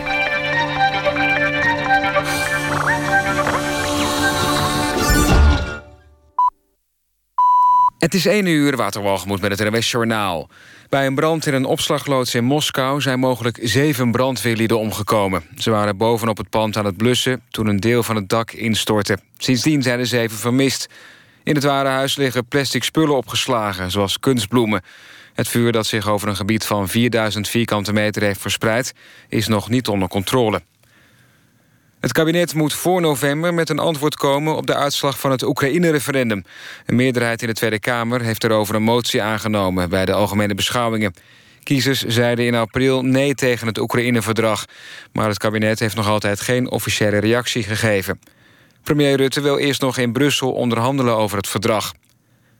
Het eigen risico in de zorg blijft volgend jaar 385 euro. Een SP-plan om het eigen risico te verlagen haalde het niet... Premier Rutte wil wel bekijken of er iets geregeld kan worden... voor chronisch zieken in financiële problemen. Het Syrische leger heeft aangekondigd een nieuwe aanval te beginnen... op de rebellen in het oostelijke deel van de stad Aleppo. Het regime riep bewoners op het gebied te verlaten. Het is niet duidelijk of dit betekent dat Syrische grondtroepen... het stadsdeel binnen zullen trekken. Door de geplande aanval lijkt een nieuwe wapenstilstand in Syrië... op korte termijn vrijwel kansloos... Minister Koenders noemt het een verkeerd signaal van de Syrische regering. De VS en Rusland overleggen vandaag wel verder over een nieuw staakt het vuren. Een jongen van drie heeft 72 uur lang in een bos met wolven en beren in Siberië overleefd. De peuter rende waarschijnlijk achter een puppy aan het bos in en raakte toen de weg kwijt. Na een zoektocht van drie dagen werd het kindje teruggevonden. Hij was oververmoeid en hongerig, maar niet gewond... en had zich in leven gehouden met een reep chocola. Het weer vannacht kan er in het noorden en noordwesten een buitje vallen. Verder blijft het droog. Het koelt af naar een graad of 8. Overdag flinke periode met zon en zo'n 20 graden. Dit was het NWS Journaal. NPO Radio 1. VPRO. Nooit meer slapen.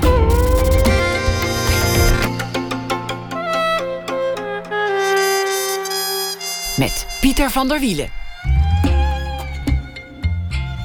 Ze was mooi, energiek en bezig de wereld te ontdekken. En toch besloot Vivian op 24-jarige leeftijd een einde te maken aan haar leven. Zometeen een gesprek met de zus van Vivian, filmmaker Ingrid Kamerling, die in haar documentaire probeert erachter te komen wat Vivian ertoe bewoog haar leven te beëindigen. De Friese zangeres Nienke Laverman komt op bezoek. Zij gaat uh, op tournee langs de theaters met een muzikale vertelling Wachter. Maar we beginnen met Karin Amatmoekrim. Zij is schrijver en deze week onze huischroniqueur. Zij zal elke nacht een verhaal voordragen bij de voorbije dag. Karin, goeienacht. Goeienacht, Pieter. Vertel eens, wat, uh, wat was het voor dag en wat heeft je bezig gehouden? Um, ik kwam een heel leuk uh, artikel tegen in de, in de New Yorker. Um, dat leek heel erg alles, uh, de tijd heel erg uh, even uh, stil te zetten. te vertragen. Dat is zo absurd en zo mooi. Um, daar heb ik een stukje over geschreven. Oké, okay, ik ben, benieuwd. Wil je, wil je, van tevoren nog vertellen wat het voor artikel was? Of, of wordt dat wel duidelijk? het wordt wel duidelijk. Het gaat ook niet over de actualiteit of over hele beroemde mensen of zo. Maar het wordt duidelijk. Ik ga het je vertellen. Ga je gang. Dank je. Ik las over een Franse vrouw die twintig jaar lang op eigen initiatief fotografen had benaderd die ze bewonderde. Met de vraag of zij haar wilde fotograferen. The opposite of a muse heet het artikel, het tegenovergestelde van een muze. Het resultaat van haar directe benadering was een collectie van maar liefst 300 portretten, geschoten door 300 verschillende fotografen, sommige van hen wereldberoemd, met die onbekende vrouw als model. De fotografen zeiden allemaal hetzelfde over haar.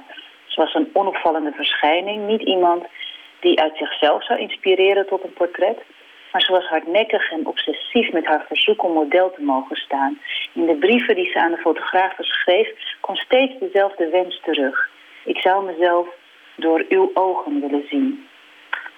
Uit het verhaal sprak, althans voor mij, een erotisch verlangen. Naar jezelf kijken door de blik van een ander kan een narcistisch genot zijn, afhankelijk van wie die blik is. We willen immers niet door iedereen even graag bekeken worden.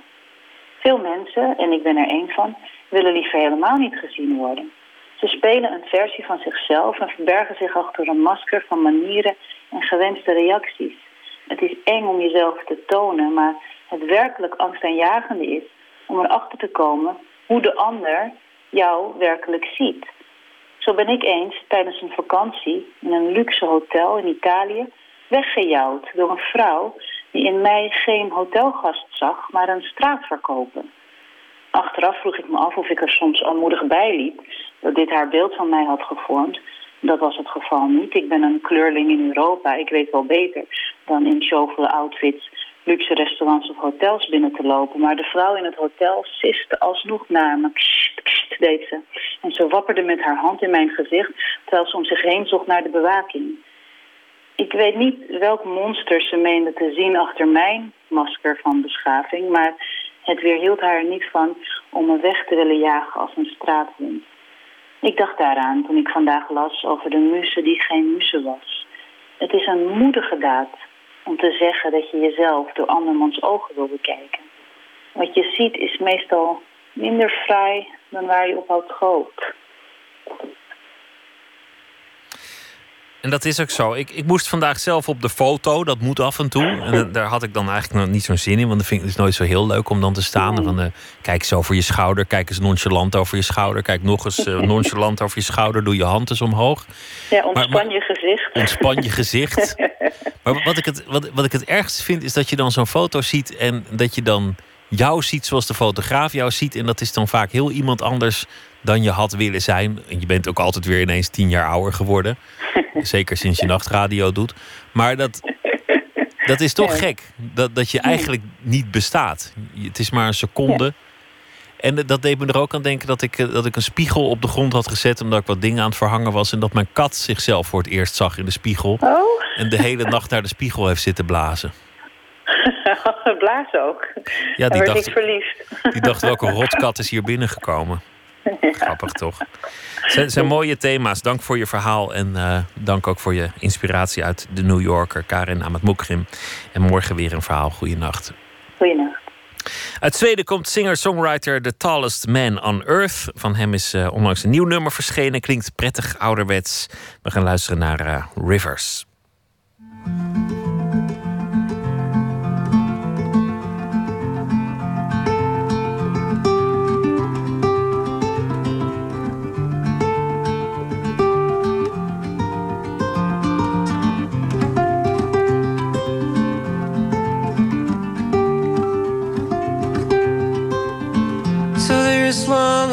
The shoulders now. There was a wildness in that time. Can we now say the sweet were the hours, but hours to find? There was no way to live in simple dreams. There was no straightness to our line, gravel in hand. To darling,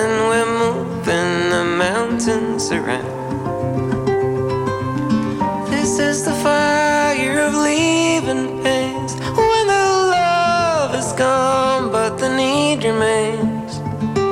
Into the shivering cold of day when the house is gone, but the street remains. Oh, I guess it's true. I guess these rivers never knew. And so finally the nighttime comes.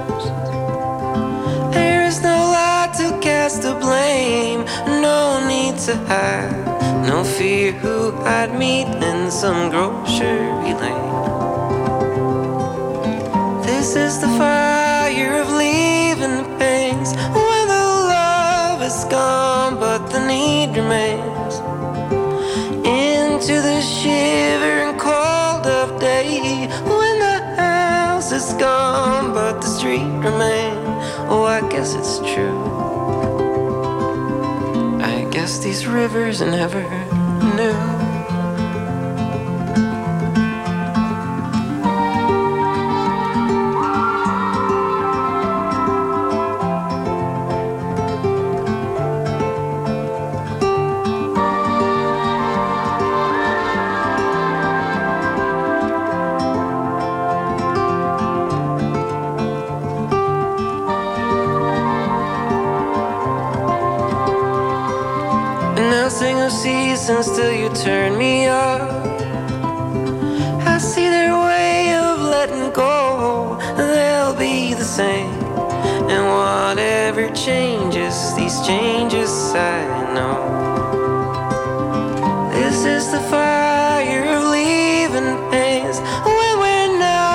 Strong and the need remains.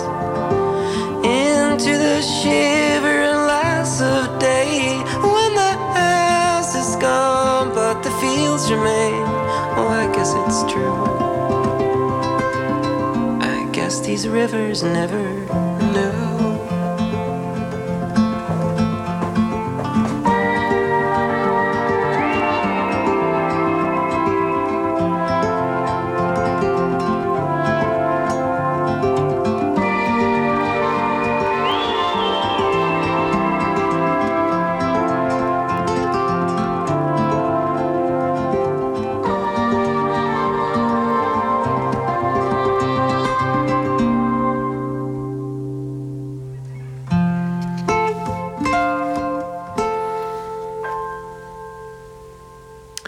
Tallest Man on Earth was dat met het nummer Rivers. Nooit meer slapen. Zes jaar geleden overleed het zusje van Ingrid Kamerling door zelfmoord. Totaal onverwacht voor familie, vrienden, kennissen en collega's. En om nou te begrijpen wat er gebeurd moet zijn met die zus, ging Ingrid op zoek naar aanwijzingen, naar alles wat ze kon vinden als een soort detective. Alles dat haar iets zou kunnen brengen om de dood van haar zus te begrijpen. Ze is ook eh, documentairemaker en daarom heeft ze haar zoektocht gedocumenteerd. Het resultaat daarvan is een film in het hoofd van mijn zusje. En die gaat zaterdag in première tijdens het Nederlands Filmfestival in Utrecht. Verslaggever Remy van der Brand ontmoette haar in de buurt van Woerden op een steiger bij een zwemplas. Daar waar eh, Ingrid Kamerling de openingsbeelden draaide van de film. Hoezo was je hier? Ik was hier om filmbeelden, of ja, om, beelden te maken voor de film. Maar was hier iets bij Woerden in de buurt? Nou, ik kom uit Woerden.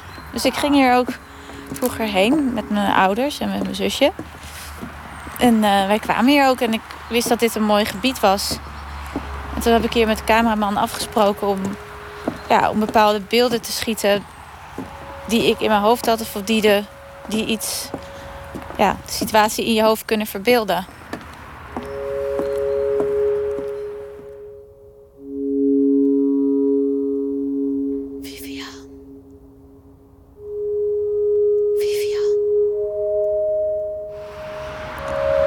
Omdat ik dus probeer om, ehm, om te verbeelden wat zich in iemands hoofd afspeelt. Of eigenlijk de binnenwereld van hoofdpersonen te verbeelden. En dat doe ik altijd. En deze film ja, natuurlijk ook. En, ehm, dus ja, dat kan natuurlijk zowel heel rustig zijn als heel chaotisch en druk. Er zitten heel veel verschillende beelden in. Nou, en toen stond ik dus hier we waren wat van het water aan het verbeelden. En toen ging ik hier opstaan. Ik weet niet eens meer waarom. Nou ja, en toen was het net tegen de schemer aan. En toen keek ik zo in het water. En toen, toen dacht ik dus echt een moment van wie zie ik daar? En toen drong pas later tot mij door van ja, dat, dat ben ik zelf. Maar ja, en wat ik ook deed, als ik zo natuurlijk mijn hand uitreikte, dan, dan, eh, ja, dan kwam die hand naar mij toe. En dat, dat verbeeldde voor mij heel erg ja, de verbinding tussen mijn zusje en mij omdat iemand nooit helemaal weg kan zijn. Ook al is iemand dood. Dus iemand is altijd nog in je gedachten. En, maar ook uh, dat ik heel erg probeer om te zoeken en om een antwoord te vinden. En dat ik heel erg mijn best doe en de grip op probeer te krijgen. Maar ja, dan probeer je dat, maar het lukt nooit helemaal. Dus je reikt eigenlijk ergens naar. Je probeert iets te pakken, maar je, uh, je komt er misschien soms net even bij en dan verlies je het weer. Dat zat allemaal in, in dat beeld wat we ineens tegenkwamen.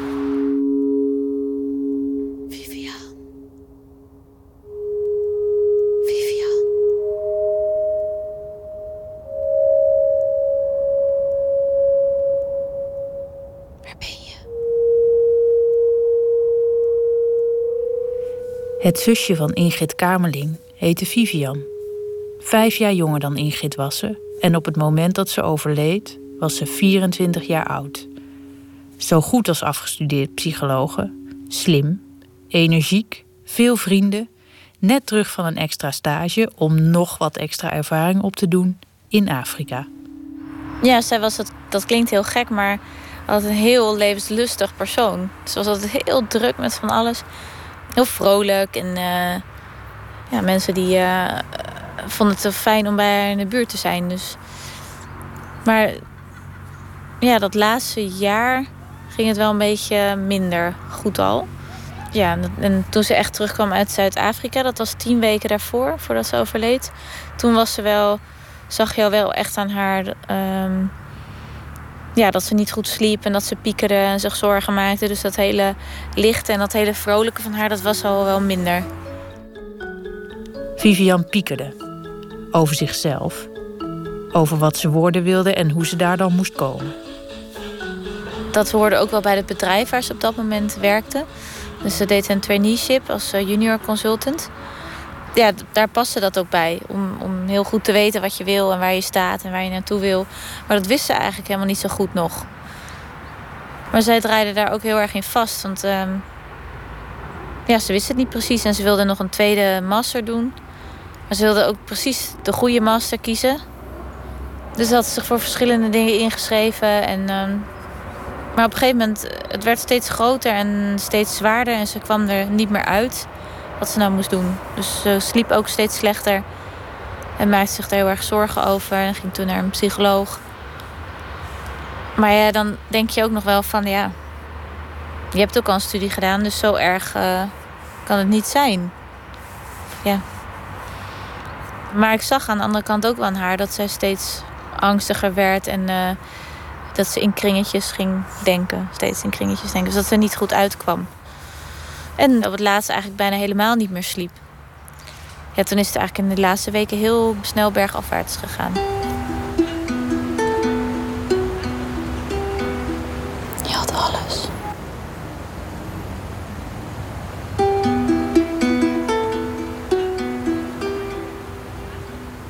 Kan het dat je dat niet zag? Omdat ik het helemaal niet kon bevatten, ben ik gaan zoeken natuurlijk in haar spullen. Dus heel tastbaar. En denk, gekeken of ik dingen kon vinden. Uh, teksten kon vinden. Mails. Uh, uh, in de telefoon. Dus echt aanwijzingen zoeken. Soms voelde ik me ook echt net, net een detective. En ik heb iedereen gesproken die haar goed kende. Maar ook iedereen die haar in die laatste week had gezien of gesproken. Of ze nou dicht bij haar stonden of niet. En wat vroeg je ze dan?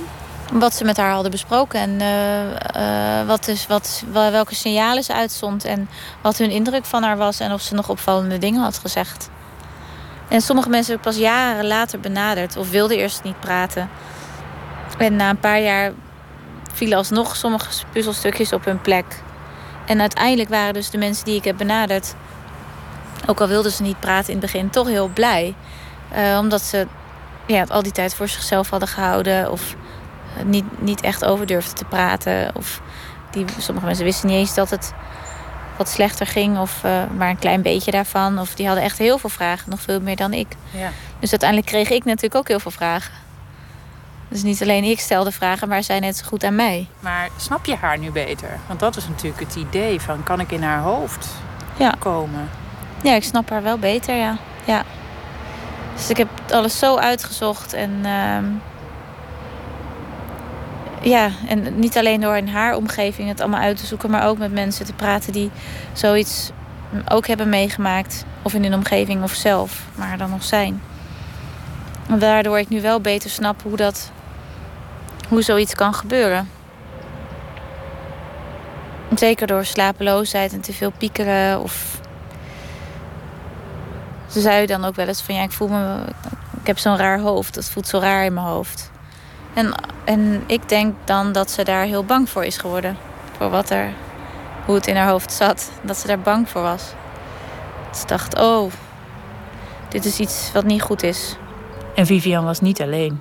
In haar omgeving waren er meer mensen met wie het niet goed ging, ontdekte Ingrid toen ze voor haar film met vrienden en kennissen van haar zusje sprak. Tijdens mijn zoektocht kwam ik er achter door met haar vrienden te praten en met haar omgeving, collega's, dat heel veel zich in Vivian herkenden. En dat het helemaal niet goed met een hele hoop mensen uit haar omgeving ging. Dat ze ook uh, een tijd lang uh, in de put hadden gezeten, worstelden, uh, somber waren. Of medicijnen slikte, wat dan ook. En toen dacht ik des te meer van ja, dat, dat is haar verhaal. Haar hè, kleine verhaal misschien. Maar staat wel voor, voor waar een hele hoop jonge mensen nu mee kampen.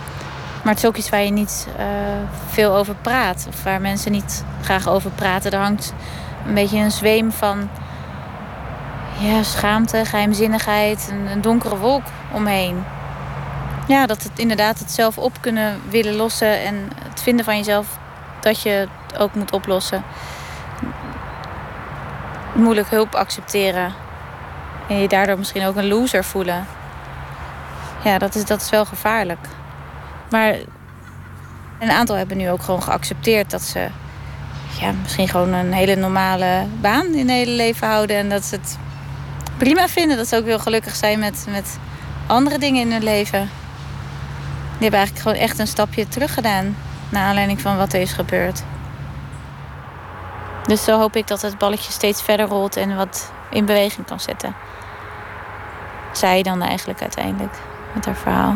Laat het op jullie samen? Wij ons samen, wij samen, ja. Ik heb over je gedroomd. Het was. Maar volgens mij zaten we in een vliegtuig. Alleen dat, dat vliegtuig dat ging nergens heen.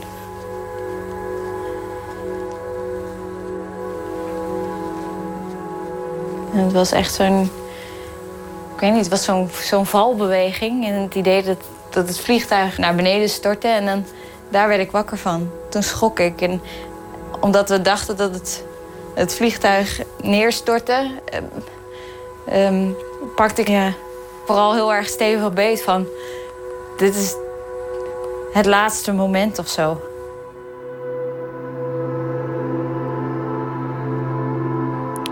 De documentaire van Ingrid Kamerling heeft als titel In het hoofd van mijn zusje en gaat zaterdag in première tijdens het Nederlands Filmfestival in Utrecht. Aankomende dinsdag is er ook een speciale vertoning van de film met na afloop een debat met psychiaters en hulpverleners over hoe je zelfmoord kunt voorkomen. En dat is in het eh, Louis Hartloper complex in Utrecht aanstaande dinsdag. Een nieuw album is verschenen van eh, de Friese zangeres Nienke Laverman. Volgende week begint haar theatertour. Ze is ooit eh, beroemd geworden met haar Fado in het Fries. Ze komt eh, hier vertellen over het nieuwe album en de tournee. En de voorstelling heet De Wachter. En we gaan luisteren naar een nummer met dezelfde titel.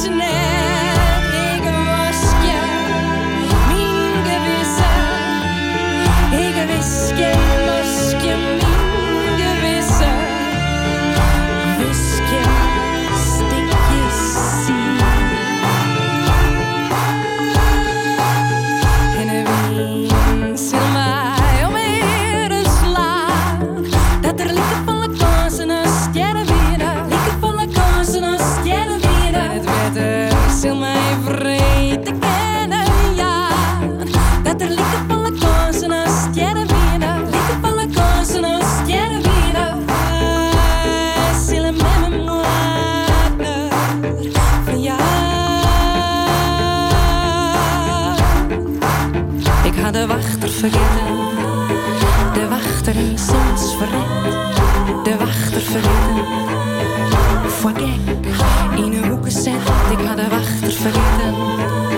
De wachter in soms verred. De wachter vergeten. Wachter vergeten.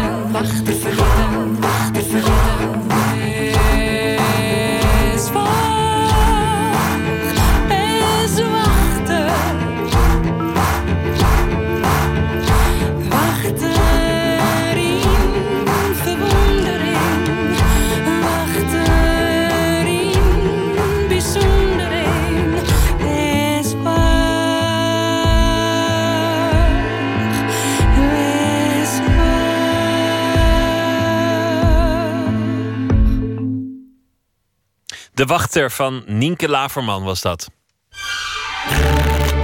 Open kaart. En Nienke zit hier eh, naast me in de rubriek Open Kaart. 150 vragen in een bak met vragen over werk en leven. Nienke Laverman heeft dus een album uit, eh, al een tijdje. Eh, Wachter heet dat. En het gaat over de kunst van het wachten. Niet zozeer het wachten op de bus of de bakker, maar het wachten meer als levenshouding. En 5 oktober gaat ze op tournee, begint de nieuwe theatertournee. Welkom, Nienke. Het wachten, wel- welk wachten bedoel je dan precies? Ja, inderdaad, het wachten als levenshouding. Dus niet per se wachten ergens op. Ehm, maar het niet ingrijpen of het niet meteen bijsturen of controleren, maar het, het geduld kunnen opbrengen om iets te laten ontstaan of iets te laten gewoon. Eh, ik vind het zelf ook heel moeilijk. Maar is dat, is dat iets goeds of, of, of iets, iets wat je juist moet afleren? De afwachtende levenshouding. Nee, ik denk dat we dat juist moeten leren. Als, ik denk dat de mensheid vrij slecht is in, in wachten. En eh, te zien, gewoon open te staan voor wat er gebeurt. En soort in te tunen daarop. En eh, daarin mee te gaan. Wij hebben echt de neiging om alles eh, bijna forcerend bij te sturen. Of ergens te anticiperen. Weet je, dingen gaan niet snel genoeg. Alles moet meer, alles moet beter. Ik las ergens een uitspraak, die vond ik heel sterk. Van dat wij zelfs geneigd zijn om aan het gras te trekken. als we willen dat het harder groeit. Wat bizar is, want gras groeit. Je moet alleen. Je kan het niet opjagen. Rustig Nee. afwachten. Ja, en ik merk zelf ook dat ik vaak ook dingen veel te snel. eh, bijvoorbeeld, ik krijg een mailtje waar ik een keuze moet maken. En dan wil ik eigenlijk meteen antwoorden. Terwijl ik weet dat het beter is om dat even een dag te laten liggen. En, dan, en het is ook in een creatief proces zo. Dan zit je weer boven je blanco vel papier. En dan wil je dat het komt. En dan, eh, nou, wanneer komt het nou? En dan gaat het weer, weer te langzaam. En dan, het werkt veel beter om dan bijvoorbeeld naar een stuk te gaan lopen. eh, dan om het te proberen eruit te persen. Dus vaak komen dingen wel eh, vanzelf naar je toe of zo. Maar moet je dus dat vertrouwen hebben om, om dat even tijd te geven. Dat is iets waar je geen verkiezingen mee zou winnen en ook geen applaus mee zult oogsten. Want, want degene die wacht en zegt het komt vanzelf wel goed of, of ik weet het nog even niet, die, die wordt al snel als lui of, of eh, passief bestempeld. Ja, precies. Het gaat dus blijkbaar tegen iets in wat, wat, eh, wat voor ons natuurlijk voelt of zo. Ik bedoel, zo eh, zijn we ook natuurlijk met de hele... We hebben de hele wereld ongeveer ingericht. En, en eh, want ik vind ook dat we op die manier soms met de natuur omgaan. Dat alles moet maar... er moet meer groeien, het moet sneller groeien. dus we zitten alles helemaal te regisseren. En met wel de vraag ja, of het nou beter is. Want op een bepaalde manier trekken we de aarde ook leeg natuurlijk op die manier. En ik vind dat dat, eh, dat zit dus blijkbaar in ons of zo. Het is heel moeilijk om dat echt los te laten. En het gaat ook niet over dat wachten dan niks doen is. Of zo, dat het passief is. Maar dat het meer, het is eigenlijk iets heel actiefs. Namelijk dat je tegelijkertijd alert en heel open bent eh, voor alles wat om je heen is. En eigenlijk pas op een moment actie onderneemt als dat zinvol is of zo. Of als dat zo voelt, als dat. En nou ja, maar dat is. eh, Eerst kijken en lastig. luisteren. Dat Ja. vergeten mensen ook vaak alvorens in te grijpen. Ja, Eerst ik zelf ook, hoor. Ja. Observeren. Ja. Klinkt bijna als eh, de Friese Krishnamurti, wa- wat je zojuist hebt verteld. Hoe kwam het idee? Ehm, eigenlijk door een boek wat ik had gelezen. ehm, een boek van Dimitri Verhulst, wat me op dat spoor zette van dat wachten. Uh, niet dat dat boek daar nou per se over ging, maar wel die hoofdpersoon die, die had een soort kwaliteit van die, dat hij dat kon of zo. Dat hij zo leefde. En ook in de zin van het kunnen accepteren van hoe de dingen gaan. Dus het accepteren van verlies, van mensen die doodgaan, van ouder worden. En dacht ik, wauw, dat is eigenlijk echt gewoon een kunst. En uh, zo kwam ik ook weer op het Taoïsme, waar dat, hè, daar heet, heeft het echt een, een naam. Hoe wij namelijk doen door niet doen dacht ik, god, dat is interessant. Dus zo ben ik verder me daarin gaan verdiepen. Kijk wat andere mensen daarover hebben geschreven. Rielke heeft daar hele mooie dingen over geschreven. Um, en toen dacht ik, ja, dit is eigenlijk wel een thema. Ook ja, heel erg van deze tijd. En misschien wel van alle tijden, als het gewoon in de mens zit. Nou ja, het, het, geduld wordt, wordt, elke keer schaarser. In de jaren negentig klaagde iedereen daar al over dat het, dat het allemaal zo snel ging. Maar ja. nu gaat het toch vele malen sneller. En, en mensen hebben werkelijk de spanningsboog van een fruitvlieg. En, en ook in instanties, als, als, een, eh, als een nieuw tv-programma niet binnen een uur een succes is, hm. dan wordt het alweer van de buis gehaald. Niks krijgt ook de kans nog nee. in, in, in wat dan ook om, om zich te ontwikkelen. Ja, dat is ik, ja, heel apart. Ik ben ook benieuwd waar dat ophoudt. Hoeveel kunnen we hebben? Ook hoeveel, hoeveel informatie kunnen we zo snel verwerken? En maar ik merkte dat er meteen ook heel veel reactie kwam toen het album nog niet eens uit was. Maar gewoon een paar mensen die, dan, die ik over het thema vertelde. Uh, dat ik meteen ook dingen opgestuurd kreeg van oh, moet dit eens lezen, moet dat. Dus het, het is wel iets wat um, aansluiting vindt of zo. Bij uh, dat, mensen denken, hé, hey, dat is interessant. Of daar, nou ja, denk ik ook veel over na. Dus dat vond ik mooi om, uh, om te merken. En nou ja, en nu, ja, we hebben een album erop gebaseerd en een, en een voorstelling een voorstelling waarin je ook dingen vertelt en een, een verhaal vertelt.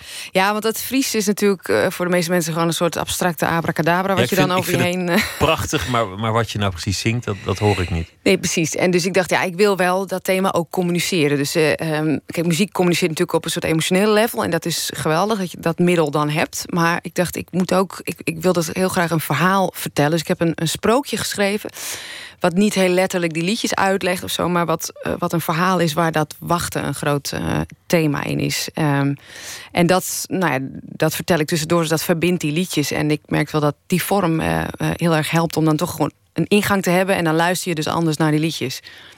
Laten we beginnen met de kaarten. Aha. Hier zijn ze.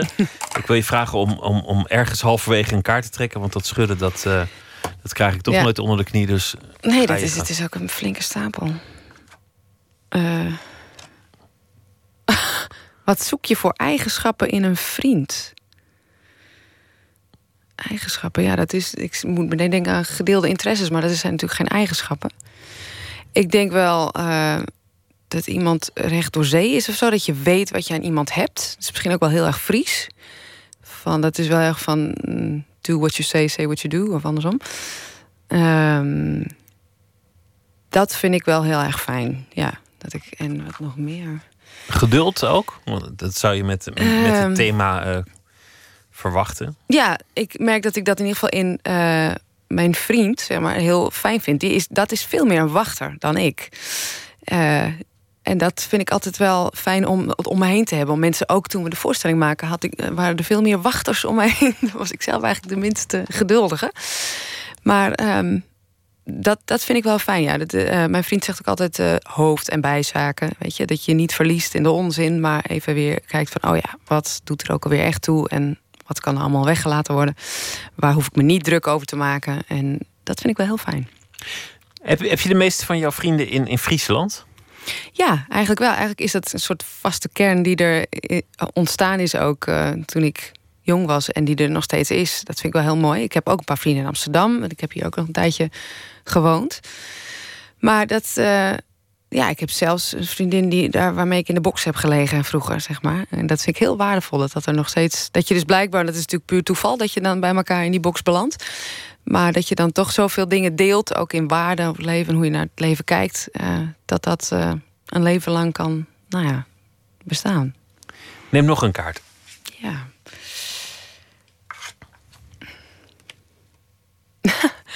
Wanneer heb je je enorm geschaamd? Ja. Uh, ik heb echt een keer, ja, dit is eh, zelfs heel gênant om te vertellen, maar dat je dan met een. Uh, met een, iemand in bed ligt voor de eerst. En, en ergens. En eh, toen werd ik echt wakker van mijn eigen scheet. Oh ja, er was gewoon Zo er, hard dat je was denkt, wat ontwikkeling van. eh, Nee! Ja, dat vond ik super gênant. Ik denk dat daar nooit een moment weer overheen is gekomen... dat je echt denkt... maar die jongens nu gewoon door, toch? Die, die had niks in de gaten. Nee, die werd er ook wel wakker van, maar die was heel aardig en heel lief. En het was allemaal, maar dat je denkt, eh, oké, ja, dit is nu wel klaar. Ja, nee, dat is, Ja, eh, dus, dat is voor een eerste date is dat misschien. Gênant moment met stip. neem nog een kaart. Dat was een goed antwoord. Ja, hè? ja, dan toch maar heel eerlijk. Want ja, even kijken. In welke film zou je willen spelen? Ja, eh, vet drama of zo. Iets waar je... Kijken, ik heb een goed voorbeeld. Ja, een voorbeeld van een film die voor mij wel enorme indruk heeft gemaakt... maar wat ik nooit zou kunnen... ehm, is die film van Lars von Trier waar Björk in speelt, Dance in the Dark. Oh ja. Die heeft wel enorm indruk gemaakt. Eh, het is ook echt een dramatische rol. Eh, en dan ook nog eens met haar muziek doorheen geweven. Wat, de muziek die haar eigenlijk haar grote houvast is in het leven. Want zij speelt een personage die blind is en die gewoon wordt, eh, op allerlei manieren wordt misbruikt door de, haar omgeving.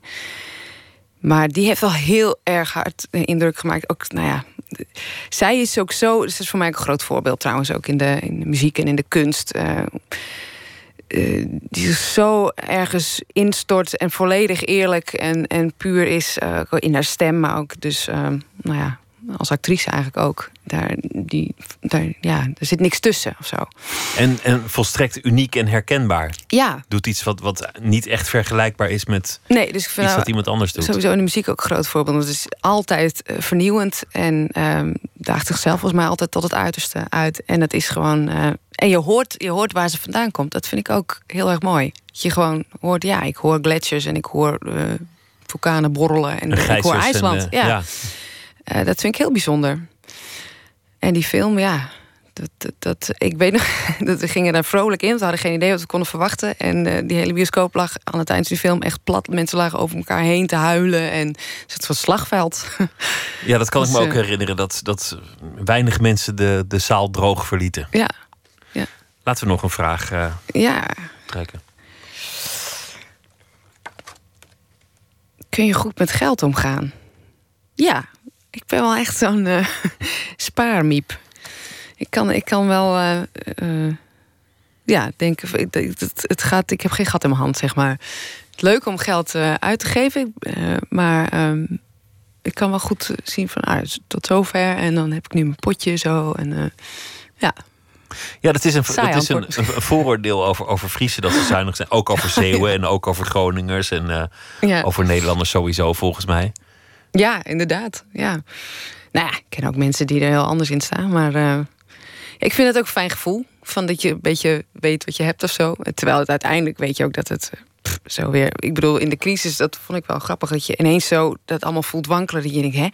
Je was altijd heel zeker van dat je inderdaad... Je had geld op de bank en dat het ineens gewoon... Het kan zo verdampen. Het kan zo gewoon echt weg zijn. Dat vond ik wel eigenlijk wel heel goed. Om te realiseren van, oh ja, zo... Zo betrekkelijk is het. Precies. En je Ja, hebt dat- helemaal dat- geen zekerheden. Je had toen ook zo'n dag dat, dat er crisis was in, in de informatisering van de banken. En dat, dat al die saldo's op de pinapparaten eh, in de war waren. Oh ja. Ik, weet- ik weet nog de totale paniek. Ook al was al meteen op de radio gezegd van dit, dit duurt een uurtje en het is straks weer gefixt. Maar mensen Ja. zagen dat dat saldo weg is en die, en die, en die zaten toch totaal in de stress. Ja, geloof ik waar je dan op vanuit gaat. Van, maar ik heb bijvoorbeeld ook geen eh, eh, pensioen of zo. Dat is, maar, en dat is ook iets, dan ga je ook op een gegeven moment denken... moet ik daar iets mee, moet ik daar... En dan denk ik nu ook van ja... Dat is ook, vind ik ook zoiets. Van, dat kan ook zo weg zijn. En wa- wa- waar is dat op gebaseerd? Dat je, dat je dan denkt van, oh ja, als ik dat nu doe, dan. eh, dus dat ook sinds die crisis, dat ik denk van, wauw, volgens mij ook niet zo druk over te maken. Zie ik dan wel weer. Laten we er nog één doen. Ja, oké. Wie zou minister-president moeten zijn? Mm, nou, dan schiet mij eh Marjan Minnesma te binnen. Ik weet niet of wat hij daarvan vindt als ik dit nu zeg. Eh, die zullen mensen misschien niet meteen kunnen plaatsen. Maar eh, ik vind haar wel een heldin. Zij ehm, heeft toen die, die zaak tegen de staat volgens mij aangespannen. eh, over de uitstoot. ja, over het klimaat. Hè, hoe, hoe de regering omgaat met, met al die regels voor uitstoot. En dat we eigenlijk als bevolking ons recht zouden op, moeten opeisen. Dat ze daar echt veel, nou ja, zich daar veel meer aan moeten houden. Omdat het over onze leefomgeving gaat. En dat vind ik, dat zijn wel van die mensen die zo ver vooruit lopen op hun tijd. Maar die al weten, jongens. Uh, en dat vind ik heel sterk, zeg maar. En, en dat die, die zaak echt won, actie ondernemen. Die dat, echt... dat, had, dat had volgens mij niemand verwacht. Nee. Dat, ze, dat ze die zaak zou winnen. En dat de rechter zou zeggen, inderdaad... Nee, ja. je doet de burgers leed aan Ja. door, door de lucht niet schoner te ja, houden. door niet eh, die regels aan te leven. En eh, ja, dat vond ik heel sterk. Dat, je het sowieso bedenkt. En, eh, maar die, ja, eh, die is al zo ver vooruit, zeg maar. Denk, ja, en wij zijn er nog lang niet aan toe. Je, ja, moeten we daar echt... Hè, die klimaat, het zal allemaal wat meevallen. Heel veel mensen denken zo. Maar dat denk ik, ja, dat soort leiders heb je dus wel nodig. Eh, Dat mis ik vaak in de politiek. Denk ik van ja, eh, jullie zitten er om een soort visie uit te stippelen. Het moet een lange termijn. En, en dat is natuurlijk heel vaak niet aan de hand. Mensen zitten er maar zoveel jaar en die zijn vooral toch ook weer. eh, ook al hebben ze wel hele goede bedoelingen, dan zit je ook voor je, je eigen. je, je wilt daar ook blijven zitten, dus je hebt altijd weer te maken met de kiezers die je wil pleasen. Of, en ja, ik heb dan wel heel veel respect voor mensen die echt bam, ook al is het hè, tegen de. Of, nou ja, moet je heel veel weerstand overwinnen, maar die dat, die dat gewoon doen. Zeggen, ja, maar dit is eigenlijk eh, eh, het beste voor ons allemaal. Dat we, ja, Marjan Minnesma wordt wat Ja. jou betreft eh, de nieuwe Ja. minister-president. goeie vinden. De tournee begint 5 oktober. Ehm, de tournee rond het album en het wachten. Nienke. Laverman, dankjewel. Graag gedaan. Uit Engeland komt muzikant Keaton Hansen, die zo'n plankenkoorts heeft dat hij haast nooit optreedt. Platen maken doet hij gelukkig wel. Ook dat kost moeite overigens. Dit nummer gaat bijvoorbeeld over de verbeten strijd die hij voert met zijn muze. En hij stelt zichzelf de vraag: wat ik doe, is dat masochisme of kunstenaarschap? Luister naar Polyphemia.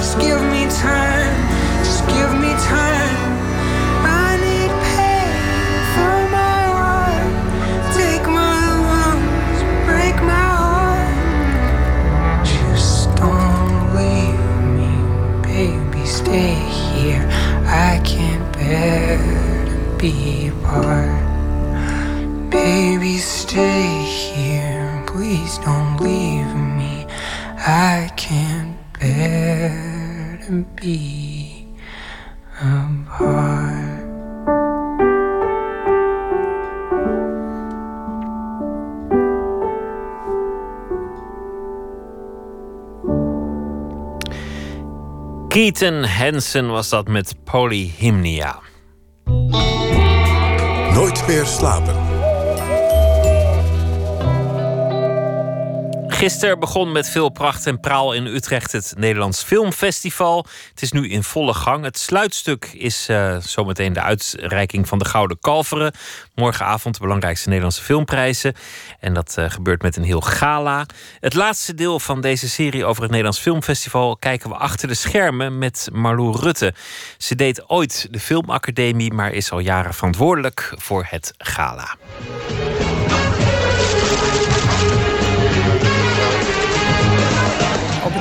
Dat publiek, dus de acteurs, eh, de genodigden binnenkomen, dan sta ik meestal wel in de buurt van de rode loper eh, als hoofdprogramma.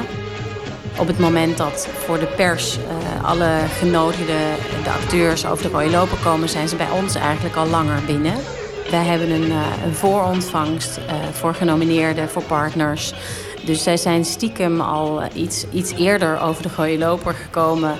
Wij hebben ze al heel goed verzorgd en al eventjes getoost op het, het feit dat ze allemaal genomineerd zijn. En wij sturen ze dan via de achterkant nog een keer die rode loper over. Dus ik kan ze al eventjes spreken. Ik kan al eventjes voelen wie is er echt zenuwachtig, wie is er niet zenuwachtig. we proberen altijd via de achteringang er binnen te komen. Is niet gelukt? Het is niet gelukt vandaag de zenuwen gieren echt uh, door de keel bij heel veel mensen? Uh, nou, het is nooit helemaal ontspannen, want ik hou toch mijn buik in. Dus snap je, het is niet helemaal ontspannen. Nou, die buik er is. Oké. We willen allemaal heel graag... Uh...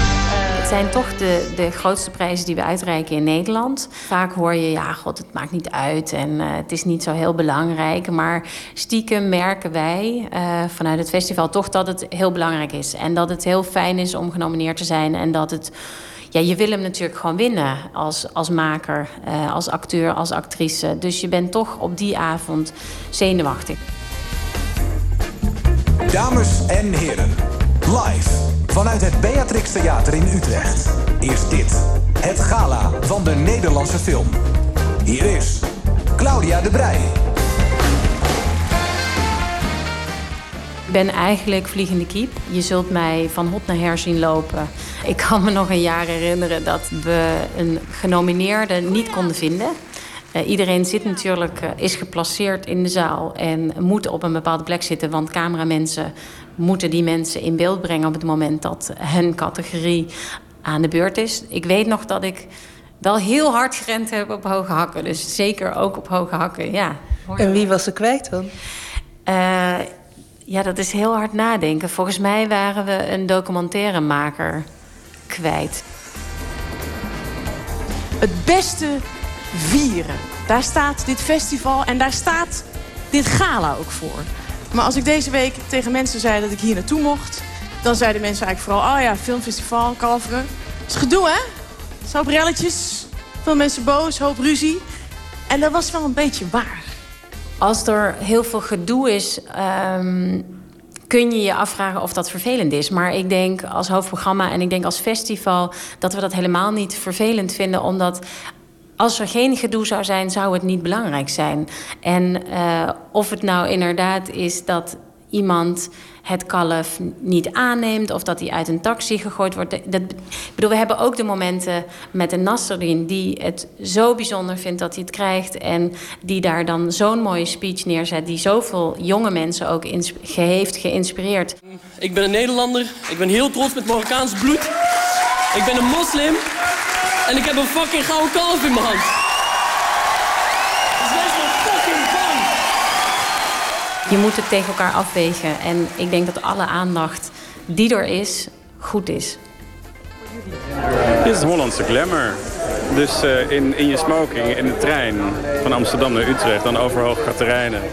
eh, tussen de oude chipsresten en de bierblikjes naar Tivoli, Vredenburg lopen. En dan ineens tussen 800 mensen in Gala terechtkomen. Hollandse glamour. Ja, de rode loper en de glamour. Wij hebben als festival gedacht een aantal jaren geleden dat we daar wel iets mee zouden kunnen doen. Dus wij hebben sinds een aantal jaren uh, een samenwerking, zodat nou ja, de genomineerden worden gesteld, de presentator wordt gesteld. En je merkt dat dus de afgelopen jaren toch die rode loper... nou ja, toch iets meer glamour heeft dan de jaren daarvoor. Nederlanders zijn natuurlijk super nuchter. Uh, ik ben zelf, heb ik ook bij een aantal premières mogen zijn. En dan zie je inderdaad dat de een iets meer zijn best doet dan de ander. Maar het is zo dat het gala is black tie. Dus we verwachten iedereen in zijn mooiste pakkie... Uh, en ik denk dat het alleen maar helpt doordat ook wij als festival aandacht aan besteden zijn aan de outfit, aan de visagie. Uh, en dat anderen dat ook zien. Want ik heb wel de afgelopen jaren meer en meer mensen die naar me toe kwamen en zeiden: Oh, het ziet wel, hè, je ziet wel verschil. Je ziet wel dat inderdaad de genomineerden toch echt wel in een, in, een, een, ja, in een jurk of in een pak staan. Dat er gewoon mag zijn en dat echt van een ontwerper komt.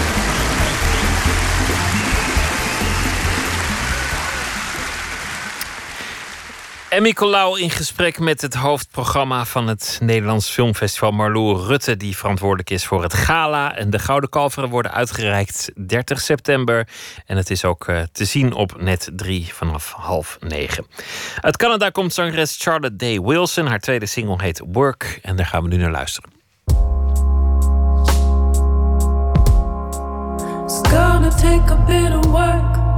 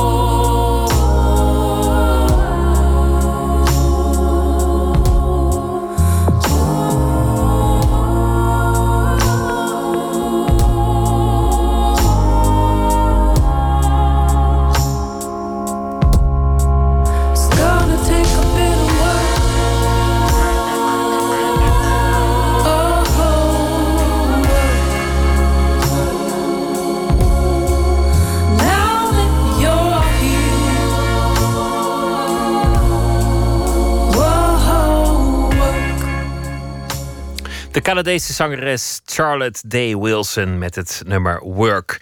We eindigen met uh, poëzie van Kaas Schippers. Deze week zal hij elke nacht een gedicht uitkiezen, voordragen en toelichten. Vannacht werd dat het gedicht Blainville.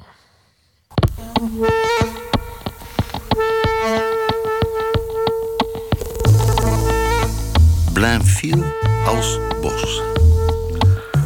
Altijd bomen. Indien plantaardig onbekend, denken we misschien niets of even groen. Een andere taal wipt de flora pas echt in vorm. De borden langs de weg, mededelingen van winkeliers. Bosrand, toch in zoveel landen gelijk, wordt ineens typisch van de streek. Leiden, Jep en Watton under Edge hebben dezelfde bomen, maar wat we zien moet bij een burgerlijke stand. Woorden voor oog en oor regelen bliksemsnelle aangifte. Ter plekke, dit is Frans. De pijl met laatst gepasseerde stadzinnen als n'est-ce pas, ah oui, mais non. Dat zijn de werkelijke bomen. We trekken een bos minder dan en passant binnen de Franse grenzen. Het zijn topografische klanken. Als het woord dokter op een deur, naast dertig eendere deuren, huizen, gapers, boven niet gevulde etalages. Ja, hier probeerde ik altijd mijn dochters, toen ze klein waren, mee te vermaken. Als we naar ergens reden, door zo'n bos. Ik zeg, hoe weet je nou eigenlijk waar we zijn? Nou ja, ja, maar waar staat het? Het kan, net, het kan in Engeland zijn, het kan in Frankrijk zijn. Kan overal zijn. Alleen door de, de taal, de borden die je ziet... in de taal wordt die wordt gesproken, weet je waar je bent.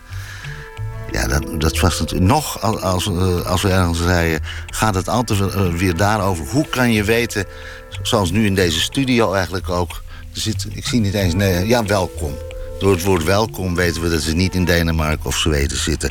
We gaan nu nog een keer naar Blainville. En Blainville is de stad waar Marcel Duchamp is geboren. De Franse dadaïst en uitvinder van de ready-made. Dus we rijden nu bij Blainville, maar het kan overal zijn. Blainville als bos. Altijd bomen. Indien plantaardig onbekend, denken we misschien niets. Of even groen. Een andere taal wipt de flora pas echt in vorm. De borden langs de weg. Mededelingen van winkeliers. De bosrand in zoveel landen gelijk wordt typisch van de streek. Leiden, Jep en Watton under Edge hebben dezelfde bomen. Maar wat we zien moet bij een burgerlijke stand. Woorden voor oog en oor regelen bliksemsnelle aangifte. Ter plekke, dit is Frans. Pijl met laatst gepasseerde stad. Zinnen als n'est pas, ah oui, mais non. Dat zijn de werkelijke bomen. Trekken een bos minder dan en passant binnen de Franse grenzen. Topografische klanken. Als het woord dokter op een deur naast dertig eendere deuren huizen. Gapers boven niet gevulde etalages. Het gedicht Blainville van K. Schippers. Morgen in Nooit meer slapen zit hier Esther Naomi Perquin... en die gaat in gesprek met acteur en cabaretier Pepijn Schoneveld... die bezig is met try-outs van zijn tweede cabaretvoorstelling... met als titel Morgen klaart het op. Ik u een hele goede nacht en morgen een leuke dag. En ik hoop dat u dan weer luistert. Goeienacht. Op